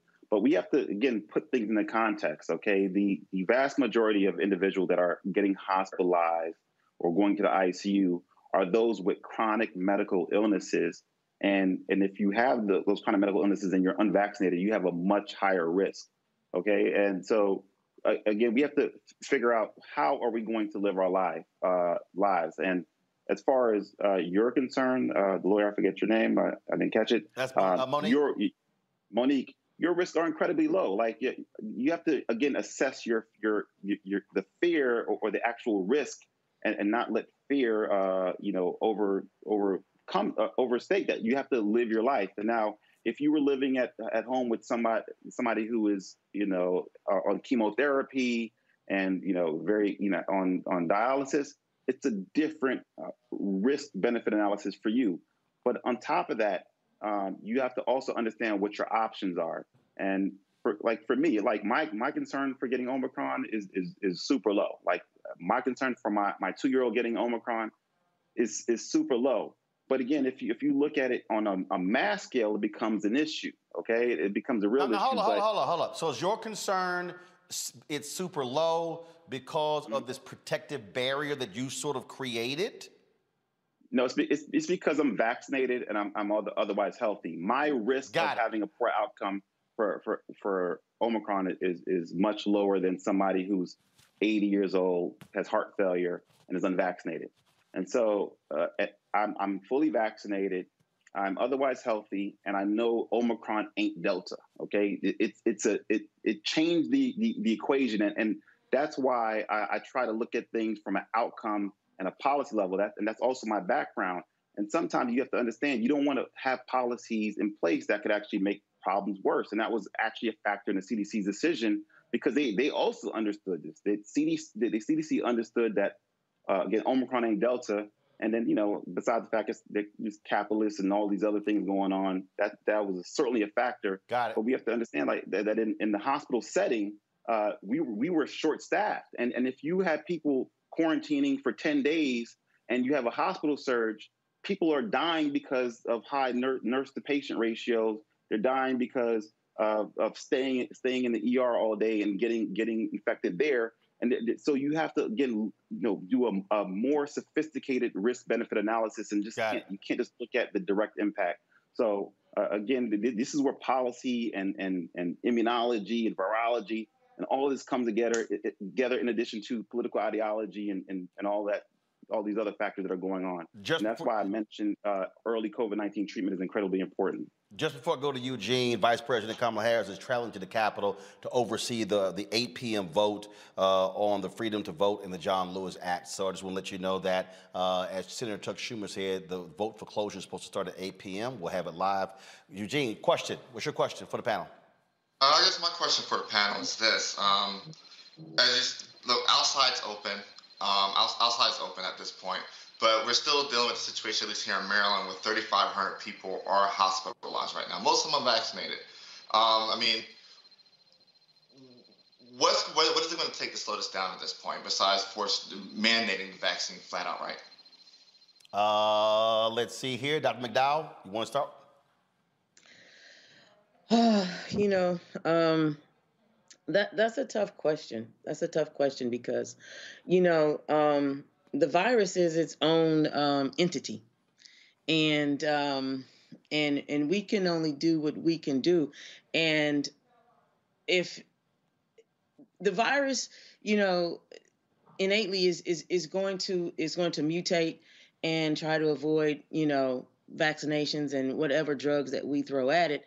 So, um, it you know, t- to me that that's that's hard to answer. It's like, you know, th- the only thing that I can say is just try to continue doing what you're doing and be safe and and wear your masks and and you know social distance and and um, you know just take precautions based upon you know how you feel. You know, Got it. and and and such. Yes. Dr. Dr. Ashby, um, real quick. So, I- I- what I what I mentioned, I mentioned a bunch of things, but um, early on when Omicron came about, uh, I- it was very clear that the majority of the U.S. population was going to get this virus and get exposed to it at some point. That's very important. The issue with Omicron is how many people are getting it at the same time, and so you're getting this big bolus of people who are infected, and a, a, a subsegment of those pa- people are going to get hospitalized because they have again chronic medical illnesses.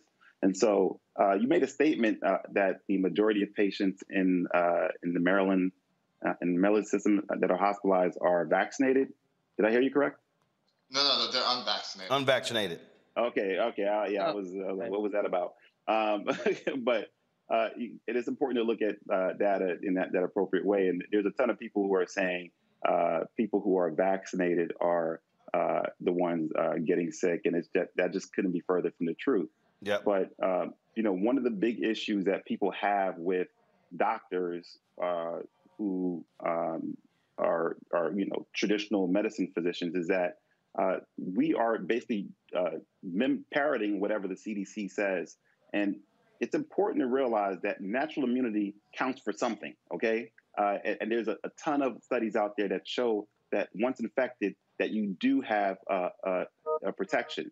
Now, and we, we could we could talk about that forever, but but it's just very interesting that that, that the CDC doesn't report on natural immunity, and it, and it, it actually makes the vaccines look not as good as they they do uh, because if you're comparing vaccinated to someone with no immunity, vaccines are going to look amazing. But if you're you're comparing the vaccinated to, to a mixed population of those who are, are infected, uh, previously infected, and those who have no immunity, then it's not going to look as effective as it is. Okay. But it's just important that we look at all the data all together because um, you know yep we want to be straight up genuine when we're, when we're discussing things, and and that's that's one of the points that I try to get across to well, my and that, patients. And that's why we have multiple segments dealing with the issue of COVID. Uh, we appreciate Dr. Ashby. We appreciate you, uh, Dr. McDowell, and also uh, Dr. Uh, Alexia McGaffney, uh, McGaffney for joining us. Thanks a lot, folks. We come back. We'll talk with Gina Belafonte about the celebration for her father, Harry Belafonte's 95th birthday, and we'll pay tribute to uh, fashion icon Andre Leon Talley. We've got a huge number of people uh, who want to pay tribute uh, to Andre Leon Talley. And after today's show, folks, uh, my Rolling with Roland, sit down with actor Glynn Turman. Man, he's been in the business more than 50 years and he is still holding it down. You're watching Roland Martin Unfiltered right here on the Black Star Network.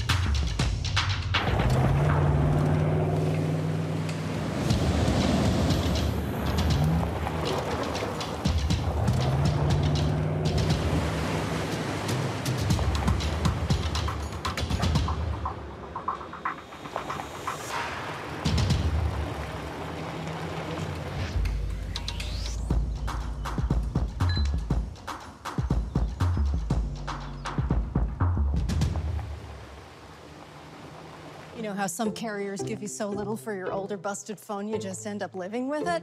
I don't think so. Verizon lets you trade in your broken phone for a shiny new one. You break it, we upgrade it. You dunk it, doggy bone it, slam it, wham it, strawberry jam it. We upgrade it. Get a 5G phone on us with select plans. Every customer, current, new, or business. Because everyone deserves better.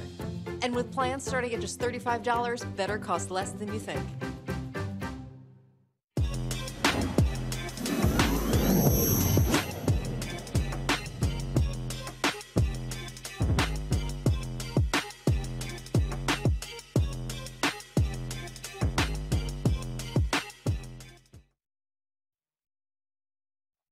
Welcome back to Roland Martin Unfiltered right here on the Black Star Network. In honor of Harry Belafonte's 95th birthday, Sankofa is holding a fundraiser birthday bash. The star-studded 95th birthday celebration and fundraising concert will be take place on March 1st.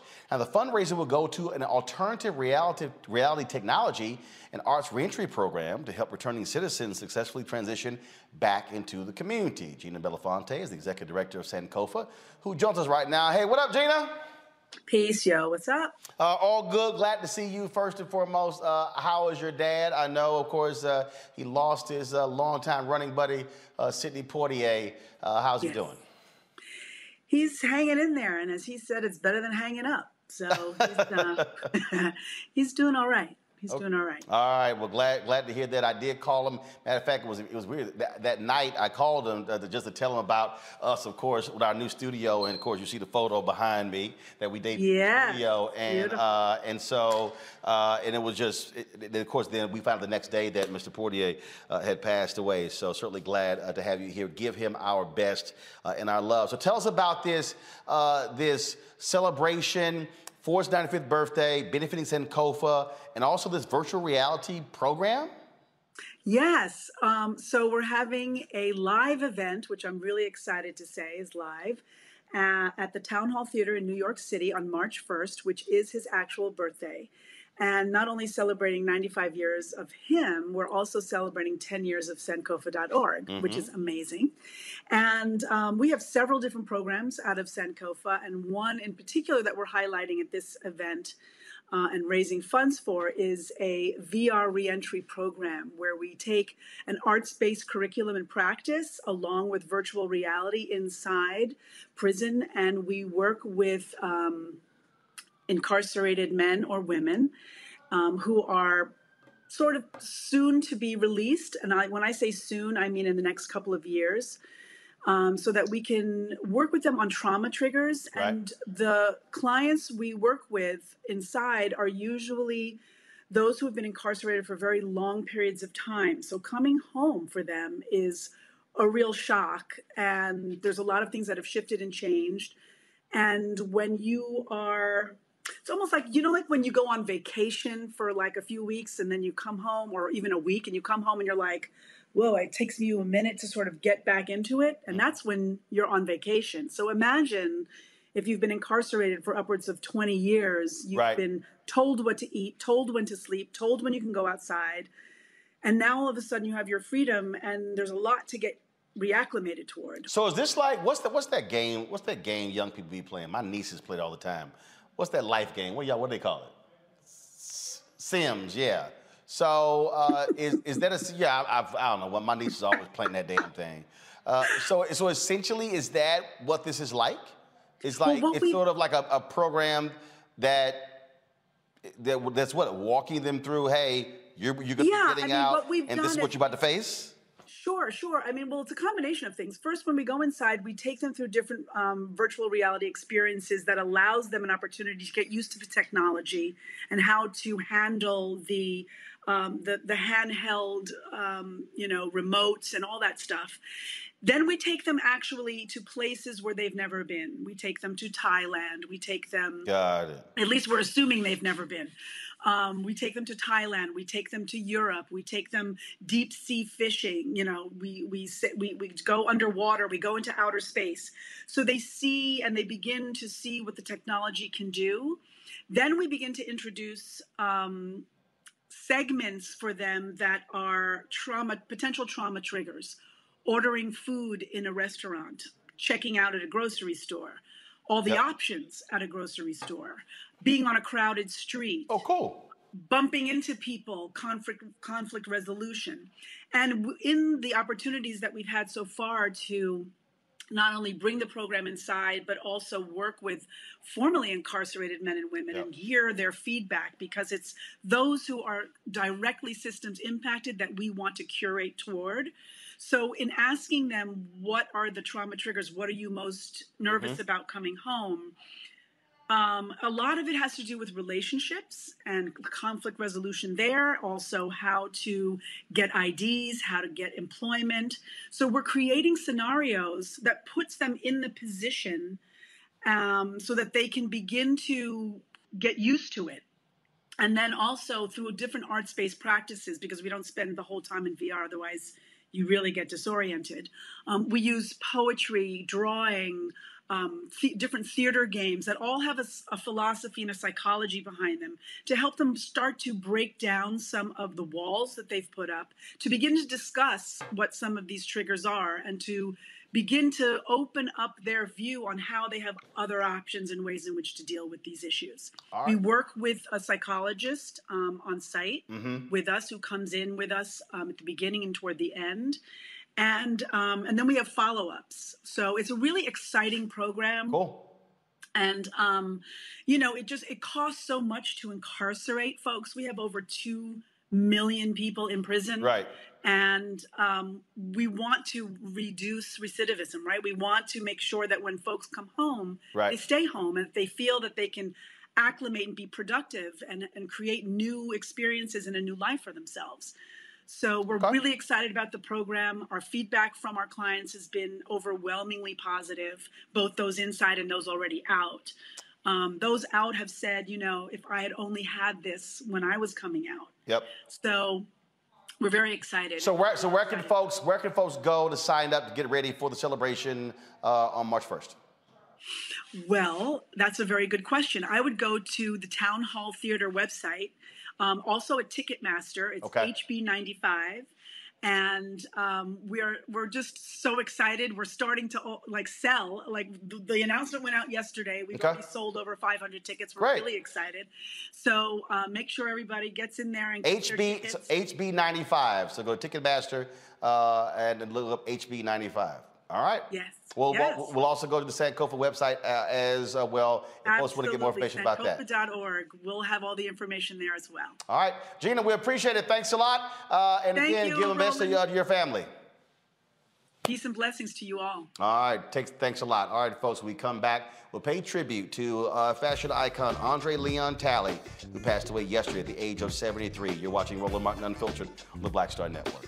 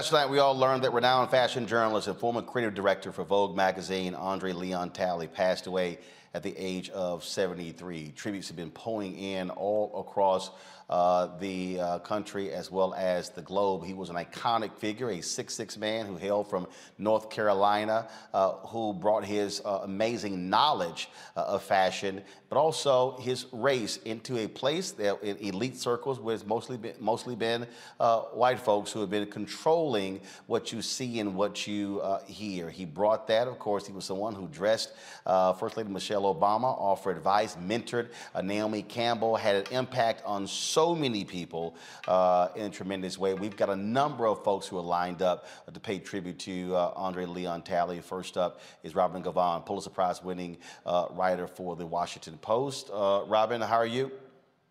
I'm good. How are you, Roland? Uh, great, always good to see you. So, uh, just uh, uh, share with us just your thoughts uh, about Andre, who he was, what was it like to uh, be around him in his company, uh, and just his impact uh, on fashion.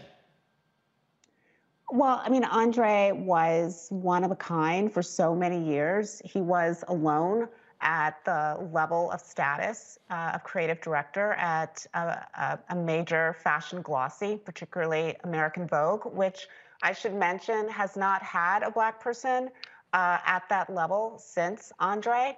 Um, and he was someone who had an astonishing knowledge of uh, European history, the history of fashion. That's one of the things that uh, editor in chief of American Vogue, um, Anna Wintour, once said about him that he sort of balanced her out because while she was adept at sort of the business side of fashion and certainly the popular culture side of fashion, he really understood the context and the history of it. Uh, to some degree, even more so, uh, than the very people who were the gatekeepers when he uh, first came to fashion. So his loss is really a loss of an incredible amount of institutional knowledge. And it's the loss of someone who really opened doors um, in ways that can be seen by the numbers of Black models who are now working mm-hmm. and by the presence of a Black editor in chief at British Vogue. And he had to, and the reality is, he had to deal with the issue of race in this field, uh, not just in the magazine industry, but the fashion industry itself. And so someone had to walk through those doors, and, and he had to confront it head on. Yeah, I mean, I think people don't really sort of uh, understand just how different the industry was back when he started in the 70s. I mean, it really was an industry that was dominated by uh, white socialites and people who had sort of aristocratic background and what we now would refer to as sort of limousine liberals. I mean, he really was this sort of odd duck, this sort of this tall, skinny black kid from the segregated South. And what I think is especially striking is that he came into this world uh, armed with intelligence, armed with his faith that had been instilled in him by his grandmother who raised him and who he was devoted to. But he also had an incredible amount of optimism and just joy in the glamour and wonder of fashion. And despite, you know, all of the um, issues that he had to deal with, whether that you know we'd call them microaggressions now. Back then it was just daily life. Uh, you know he he overcame it. He shrugged it off.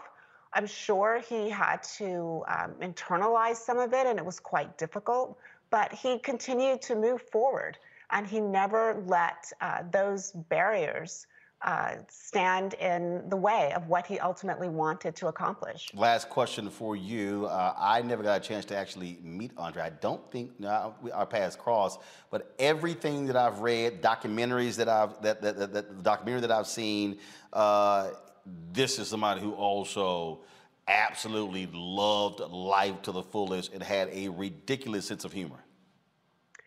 Andre was majestic and imperious and funny and cutting. And when he decided that he was going to open his heart to you and be generous, he gushed forth with a kind of generosity that just made you feel that you had been seen by the world. All right, Robin Givhan of the Pulitzer Prize winner, Washington Post. We certainly appreciate uh, you joining us, sharing your thoughts uh, about uh, uh the passing of Andre Leon Talley. My pleasure. Folks, this was uh, the statement from Anna Wintour, the leader at Vogue. The loss of Andre is felt by so many of us today. The designers he enthusiastically cheered on every season and who loved him for it. The generations he inspired to work in the industry. Seeing a figure who broke boundaries while never forgetting where he started from those who knew fashion and Vogue simply because of him, and not forgetting the multitude of colleagues over the years who were consistently buoyed by every new discovery of Andre's, which he would discuss loudly and volubly.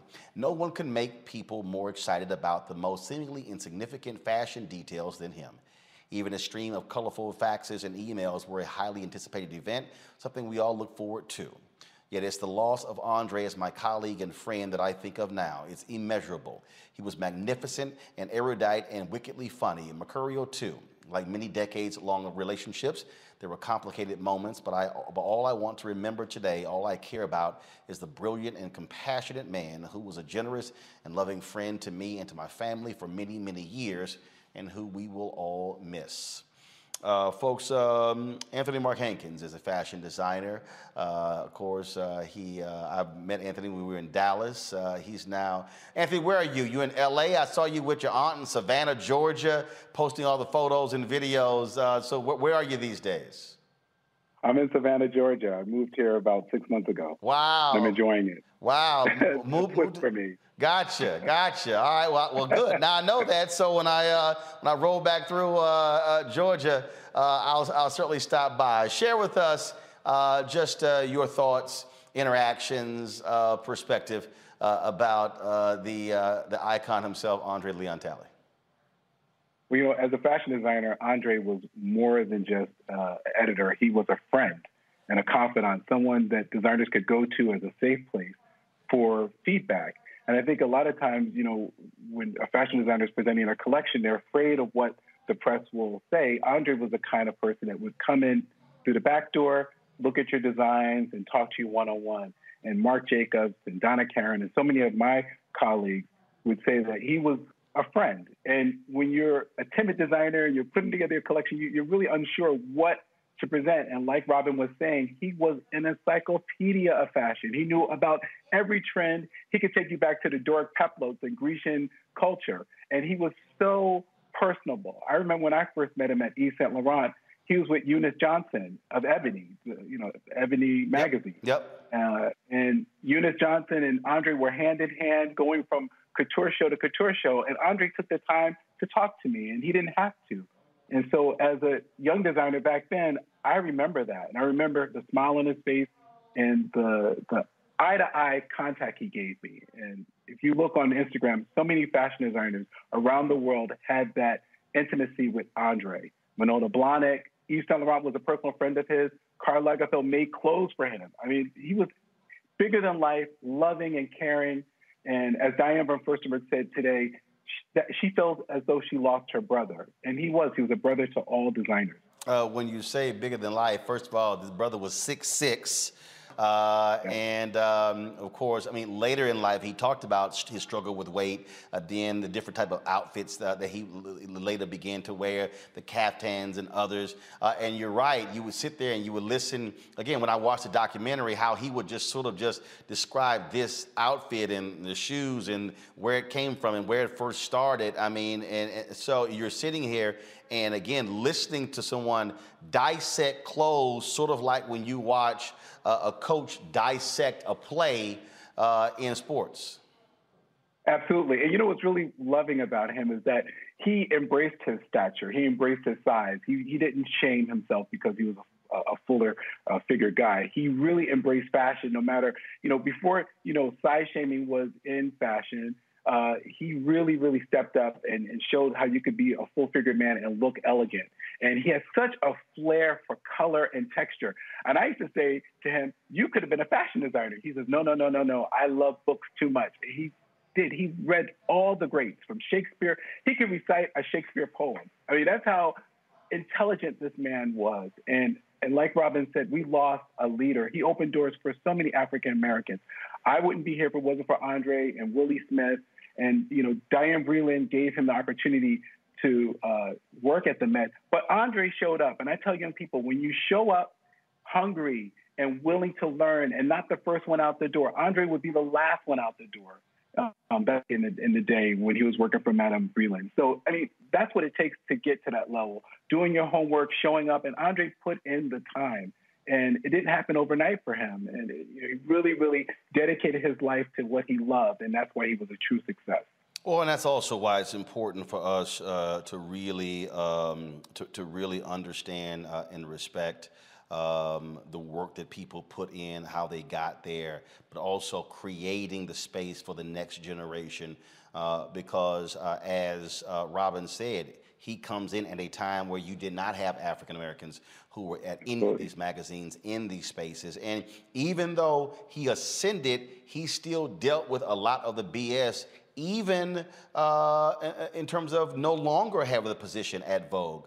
Uh, you would think that someone of his stature uh, would, would, would have never sort of uh, uh, left one of those places, but even he still had to deal uh, with sort of being pushed out, pushed away, but he never stopped that from letting everybody know, I still got a place in this game. Exactly, exactly. You know, it's really, really lovely. His relationship with Diane Vreeland. I hope you know, our people will go and research Andre and learn about his. Um, just he was really charming, and that Southern charm took him all the way to the top. And I, you know, you can come from anywhere in the United States, but there's something really special about the South. You know, his his grandmother was a hard-working woman. She cleaned bathrooms, and he said she wore a diadem in his mind. When he looked at his grandmother, he didn't see her as a cleaning lady. He saw her as a princess, as a queen, as royalty. And it's something that we take from our African American women, you know, from our grandmothers and our mothers who are strong, our aunts who are strong.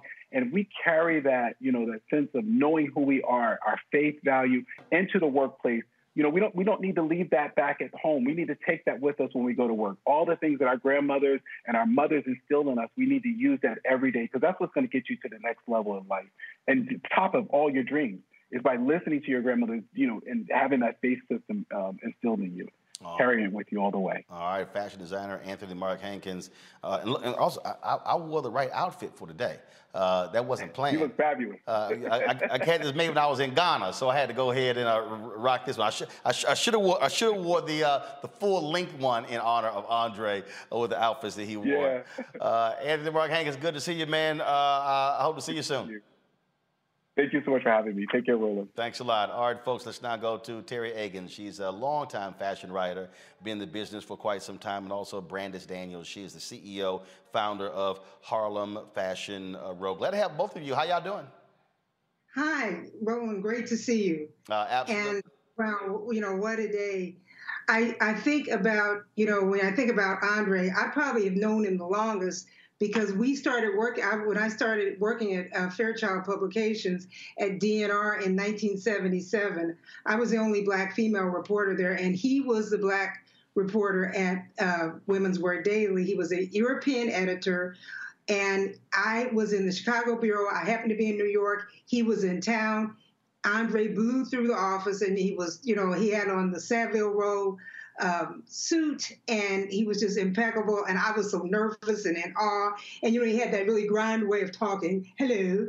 And, you know, nice to meet you. And he also welcomed me uh, very warmly, happy to see me, uh, welcomed me in, told me I was going to have a great time. And then uh, through the years, you know, I did other jobs. But then when I started working at the Wall Street Journal, um, and then I started on the fashion beat. That's when our, our uh, paths collided again. And when I was in Paris doing some research for my first book, The End of Fashion, Andre was holding court at the Ritz Hotel. He actually had an apartment at the Ritz Hotel, paid for by Karl Lagerfeld, and he invited me, come on over and have uh, lunch with me. And so that was a lot of fun. And he was just, you know, he was just a mentor to everyone. And, you know, it, Andre was glamorous and fun and everything, but I remember him as a reporter. He was an incredible writer, and I really would think a lot of young people, if you really want to see Andre's real genius at a very young age, you go back and look at those features that he did on Yves Saint Laurent and Givenchy in Women's Wear Daily in the uh, W uh, magazine. At that time, it was a broadsheet and those stories were not just like a reporter showing up and interviewing a designer. This was a reporter who spoke French, who was steeped in the culture. So you really got this whole sense of, I mean, he really gave you a rich, a rich story that was uh, not only about fashion but design. He was a bon vivant, and all that was in his copy. So those stories were just magnificent. Brandice. Yeah, you know, for me, um, I'm from Memphis, Tennessee. So coming from the South, moving to New York, having this dream of working in fashion, Andre Leon Talley, like so many other people, stood as a beacon of hope. Um, because he was from the South, because he was a black man, and he was in these incredible positions and incredible places, it made me feel like, oh, this is possible for me. And I think that was the sentiment of you know, every editor friends of mine that I spoke to today over the phone about um, Mr. Talley, every stylist that I spoke with, everyone had the same sentiment that because he was in his role and in his position, it made us all feel like we could do it too. And I don't know if, you know, Andre Leon Talley really understands the impact that he had on this next generation of African American, you know, professionals that are in fashion, but he had an immeasurable um, impact on all of us. Uh, Mikki Taylor, editor at large of Essence Magazine. Mikki, um, people might hear Andre, they might see him speak and uh, and see his whole persona, but this was a North Carolina boy. This was someone who attended North Carolina Central uh, before moving on uh, to uh, study other places as well. Uh, just share with us uh, your reflections, uh, Andre Leon Talley. Well, he was an unprecedented human being, a fashion storyteller, an icon who was passionate about fashion, who had a strong sense of self from his Southern humble upbringing, you know, in the Jim Crow South. And, you know, if you look at an Andre Leon Talley, you, you, this is the stuff dreams are made of. But lest anyone forget, he worked hard to get there. He was informed. He was well educated. He spoke meticulous French. And so, whether you were talking with him on the front row of fashion in New York or talking with him in Paris and, you know, realizing what an honor it was to be in his presence because he blazed a trail to get there and a trail that wasn't always welcoming of someone like him but he was so informed they couldn't deny him. They couldn't deny his presence his grandiosity and even though they may have hated his skin color. Uh, and so it was just quite a takeaway. Every time you were in his presence you were in a master class of of information and what it meant to be black wherever you are in the world. And so I just admired him so. I cherished those moments together and, you know, to just see him even across the floor, hello, Nikki, and just so excited to see one another, especially when you could count those of us in fashion and beauty on one hand that were of African descent. And so today I'm just reflecting on the genius that he was, the how he defied the odds, how he mastered his purpose with such distinction in a in a world and at a time where we were invisible. Just nothing, no one like him, that dashing figure cutting across the landscape. Loved me some Andre. Teri, I always say you can you, you can have you can be present or have presence. Um, I think it's safe to say Andre Leon Talley had presence. He absolutely had presence. And he was just someone who inspired us all. And, you know, I just, you know, as a journalist, and I was listening to everyone talk. Um, also, be sure to check out Robin's excellent article today in the Washington Post.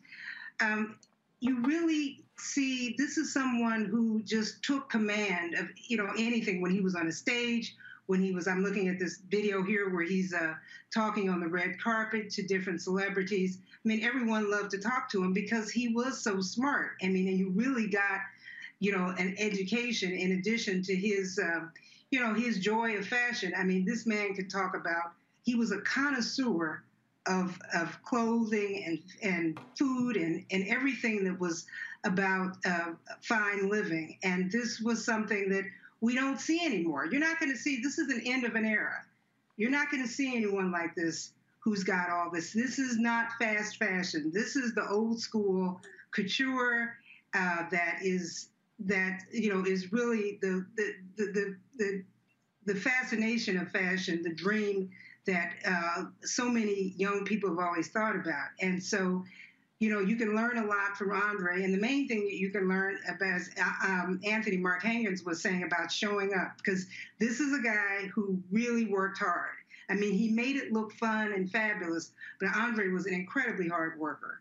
And he he he came prepared, and that's why he was accepted.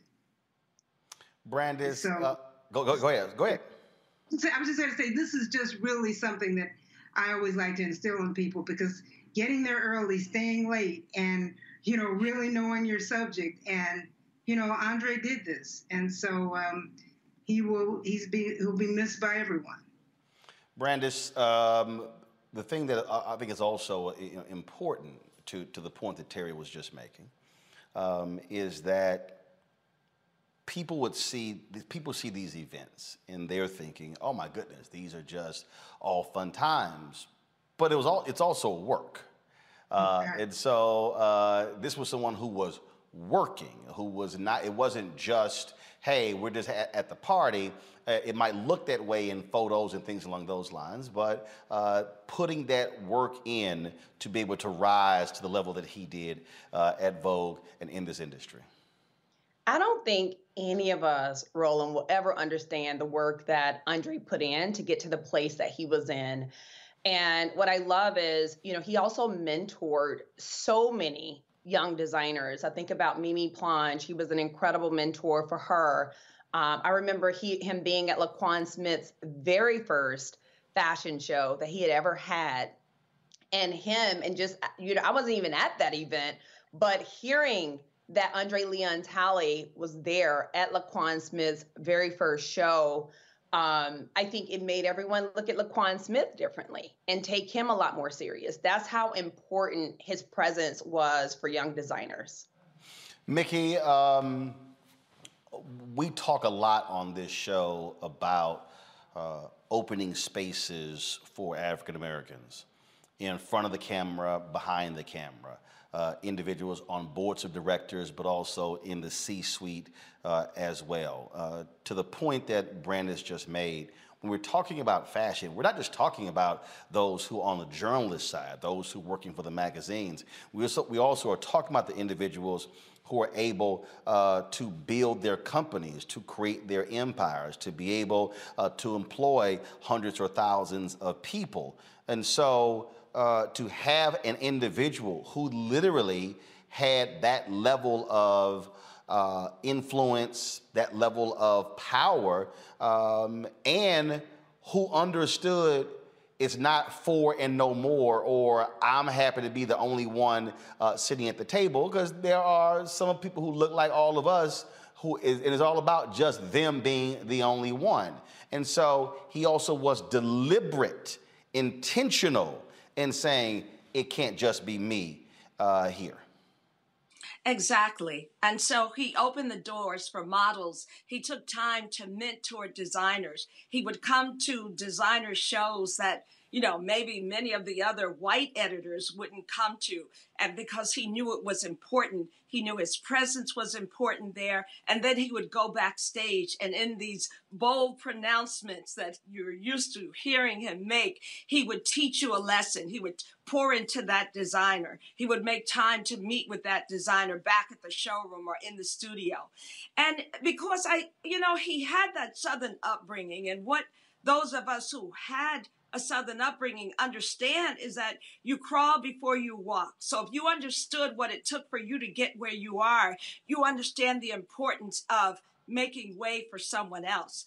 Uh, let's not forget that when he first came to New York, he volunteered at the mm-hmm. Costume Institute with Diana Vreeland, stayed there late, was hungry on Christmas Eve. He told, he will tell you about that in a heart, in a heartbeat, you know, the sacrifices he made and the he did the work that many others would not have done to get where he was. And so it was uh, in his soul to give back to make deposits into others because there were those who poured into him either willingly or not but he never forgot that. He you know for all that grandiosity i will always say he had both feet on the ground and he was always intentional about whatever it was that he did Teri, final thoughts.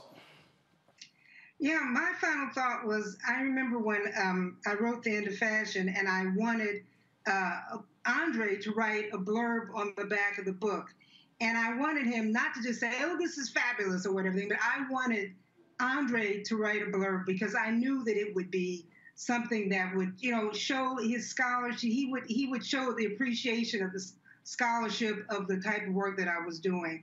And I just feel like that's that's what he was about. He was not shallow. This fan who was very deep and and really, you know, and he was he was so absolutely committed to fashion. I mean, in a way that that is it, that you really don't see at all. And um, you know, we're just going to miss him. We're going to miss. I think the reason why this incredible outpouring today was because we're all remembering how fashion was when it was so when we had dress codes and when things were really formal, and you know things have gotten very casual now, and I see some, Andre who's you know formal and just fabulous, and it just it you know I it, it really this today has really touched me um, as I think back at all those wonderful moments with him. But you know, rest in peace, great Andre.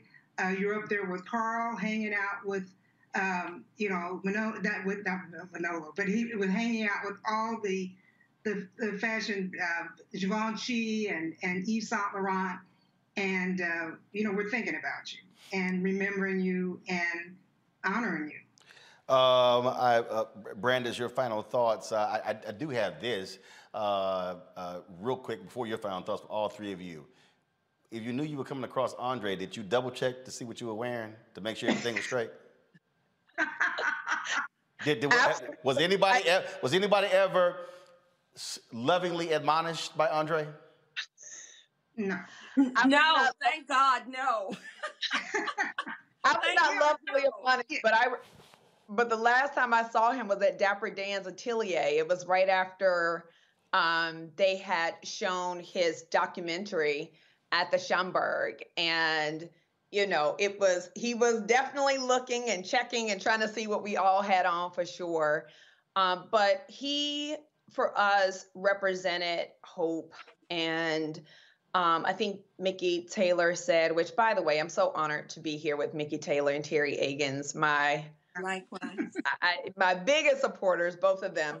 Um, but you know, he was um, he allowed us to dream. You know, I call myself a proud fashion outsider. I didn't work for Vogue. I didn't, you know, come up the luxury ranks.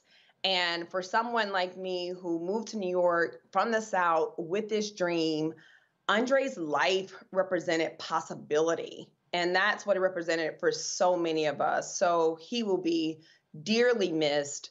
Um, and it, you know, there's no one who could ever replace his impact. Mikki. Uh, I agree with everything that has been said. There was a he was quoted once as saying, "None of my contemporaries have seen the world through the black lens." And when I think about him and with all the throws, if you will, that were against him on every continent as a black man, as a man who was informed, as a man who you couldn't, you had to try to reckon with to at least hold your own. I remember um, John Fairchild, when he worked at Women Wear Daily, John Fairchild turned to him one day and said, You know, I'm the boss. He told Andre that because he was threatened by the presence and the knowledge of Andre. So, yeah, I'm bowing in spirit to all that he was, to what he stood up against, to be all that. And he is forever a symbol of the achievable possibilities, as Brandice said. So we have no chance at the win if we don't use our voice and if we don't stand up in all our splendor like Andre did.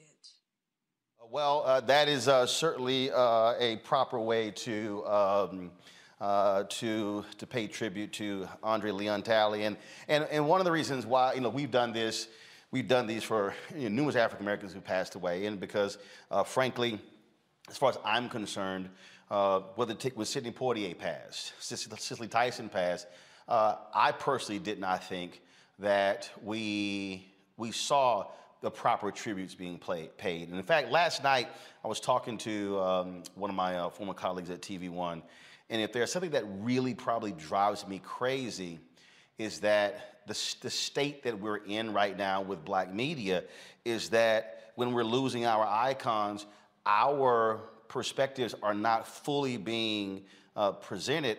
So 20, 30 years from now, when somebody is reading about Andre Leon Talley or Sidney Poitier and they're looking on YouTube or they're looking in different places, they're actually not going to see our real time reflections because unfortunately, too many of our outlets are just doing business as usual and not taking the time to.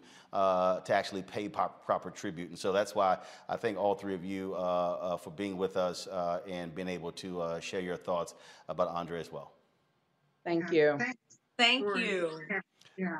Folks, as we said, um, I mean, all, all across uh, the world, people have been weighing in uh, talking about uh, Andre Leon Talley. Kerry Washington tweeted this Oh, Andre, heaven is going to be too fabulous now, sir. You blessed us with your charm, wit, and taste for the exceptional. You'll shine so brightly from the heavens that we'll know what true stardom looks like.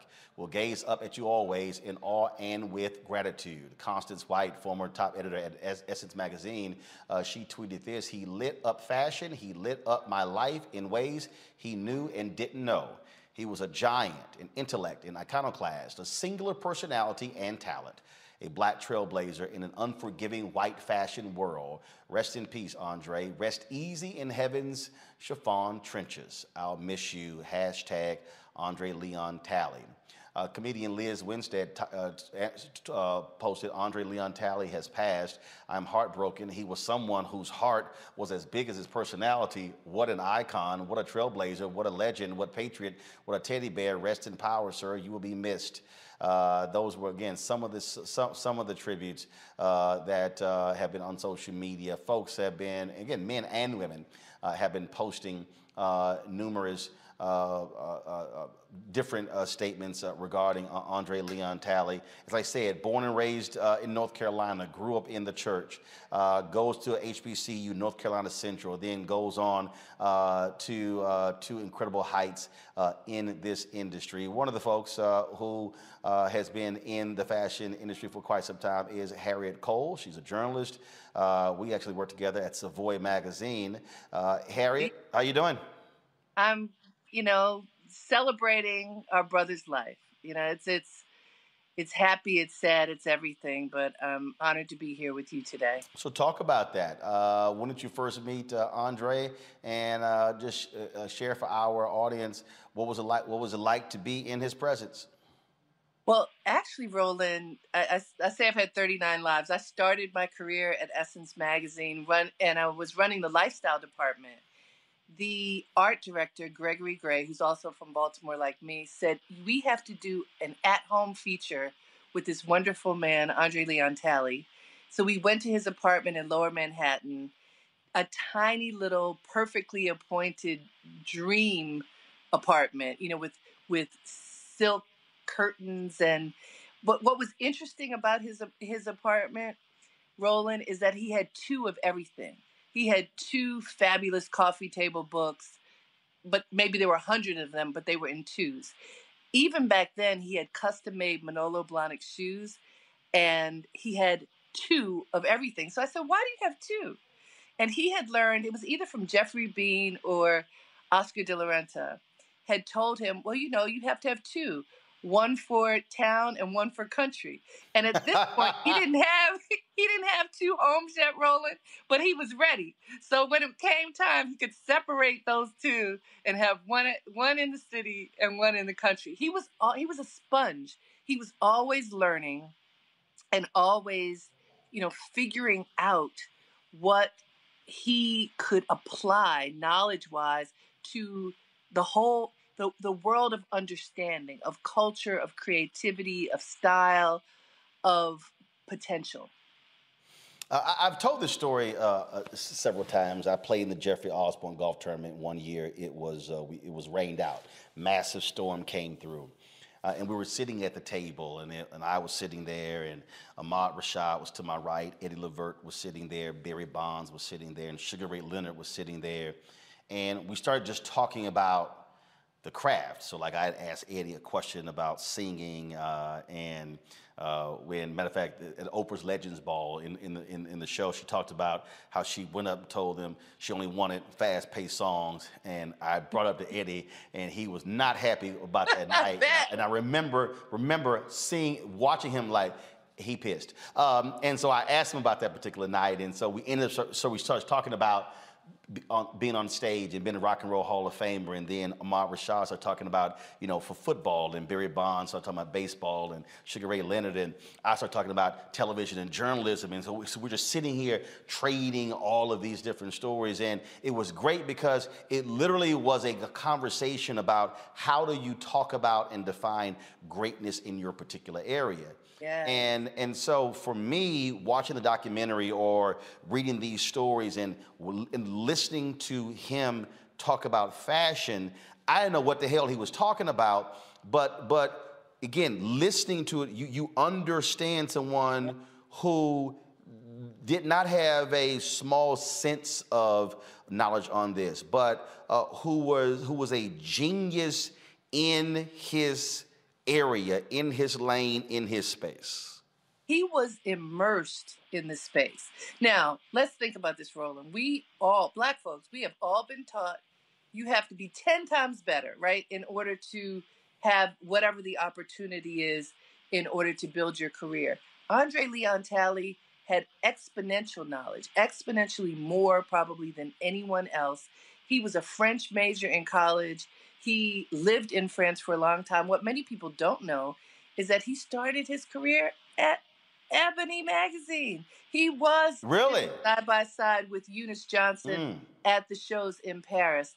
He he brought that southern sensibility and grounding, which Mikki talked about, having his feet on the ground, into his whole life. But the other thing that he had, he had a vision. He had a dream that was bigger than anyone could shut down. He dreamed about fashion from a kid. He believed that he could build a world for himself that was in this international world of fashion. He studied it, he owned it. He was a big black man.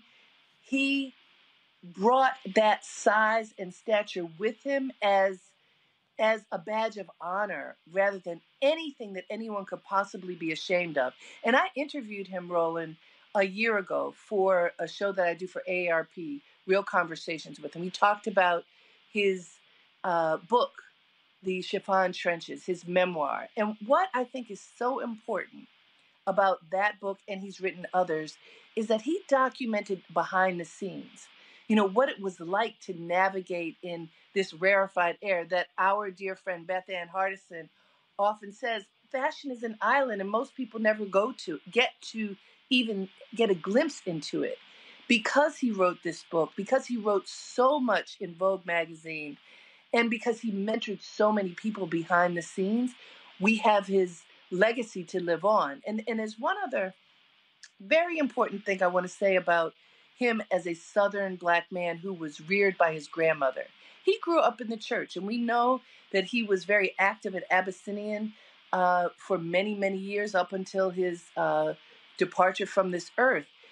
What you learn in church, what you learn as, as a person of God, is you are supposed to do good. You're supposed to help others. You are supposed to give as much as you receive and not talk about it. Just do it. Andre anointed so many people with his knowledge and support, as others have said. He helped many Black people in the industry quietly because, you know, Vogue, wonderful magazine, but Vogue magazine is not a magazine for Black folk. Nope. He, he helped so many Black people have a chance. And, and talk about inclusivity. He dressed Jennifer Hudson when she was a curvy girl. You know, that was before inclusivity was a thing. And he dressed her for the red carpet. As we know, he was there to support Michelle Obama and so many others behind the scenes to ensure that if there was an opportunity, and they were ready, you had to be ready. If they were ready, he was going to help them have that that runway in order to soar. And I think this is something that he will be remembered for. And it's that combination of all the love and faith and grounding that his grandmother and his faith gave him and his vision that set him on a course to fulfill his dream. Your funniest Andre Leon Talley story. oh, funny. That ooh, that's a hard one, Roland, but I'm gonna here's how I'm gonna put it, because I, I I don't necessarily have funny, but I'll say you had asked earlier, did Andre ever call people out on how they were dressed? Mm-hmm. And I actually saw the opposite. Andre, what I, I watched him, and even with me, when I would see him places, he would pick something that he liked about what you were wearing and point it out. And one time we were at the Metropolitan Museum of Art in the Egyptian wing, and it was so beautiful, in the Temple of Dendur. And I had on a brooch, and I had on uh, like a cape. This is not like his, but I had on a cape and a brooch. And he acknowledged the brooch and you know whispered it oh i love your brooch. And it was something that was my grandmother's. So not funny but but lovely. And i found as in as cutting as andre could be is as loving and thoughtful as andre could be. And he offered me a lot of love and support over the years Harry Cole, we sure appreciate it. Thanks a bunch uh, for just sharing your thoughts with us uh, about uh, the. We, we say this a lot. People say this a lot. Hey, who's the next? Who's the next Michael Jordan? Who's the next LeBron James? Who's this?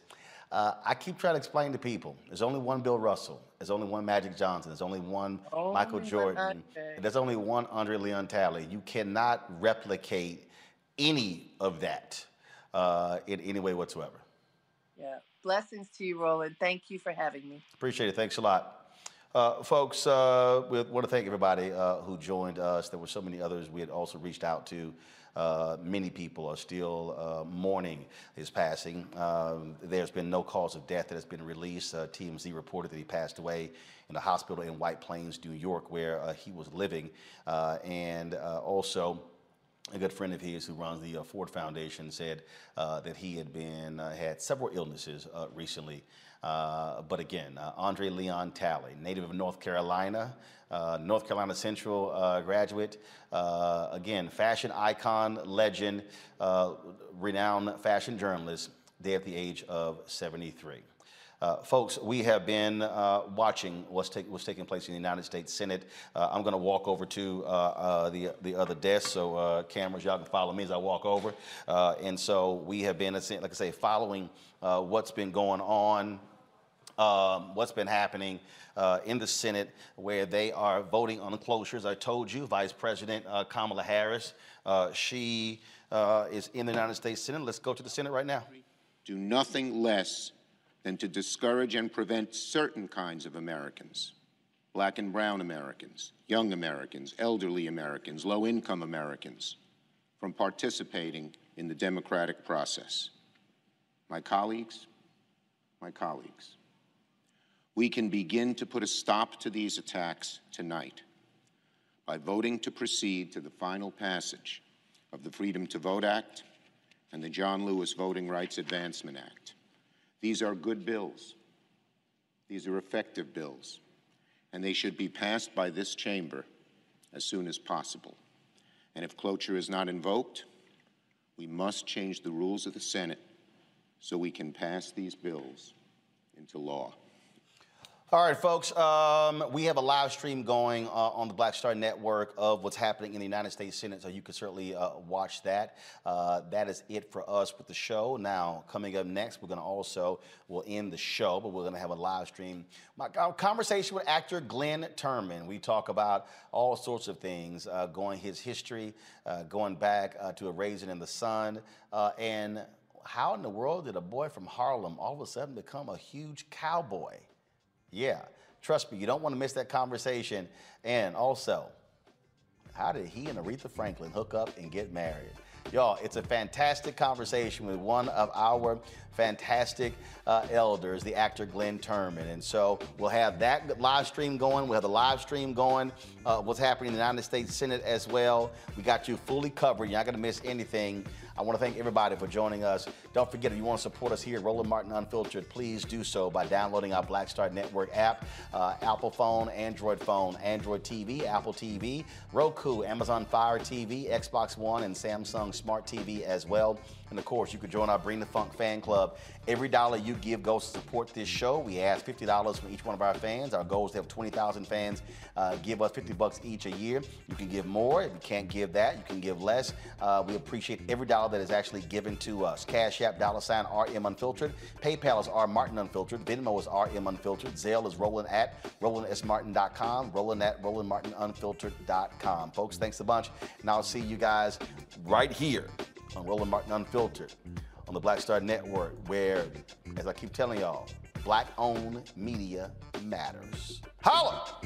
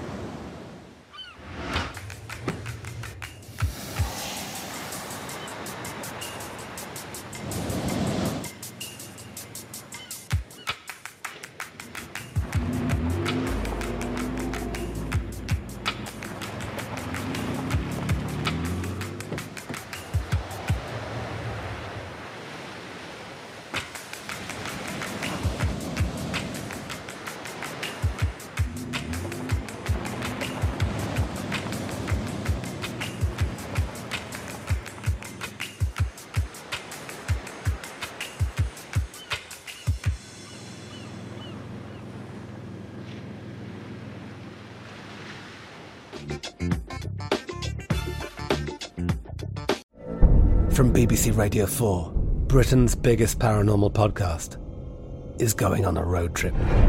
I thought in that moment, oh my God, we've summoned something from this board. This is Uncanny USA.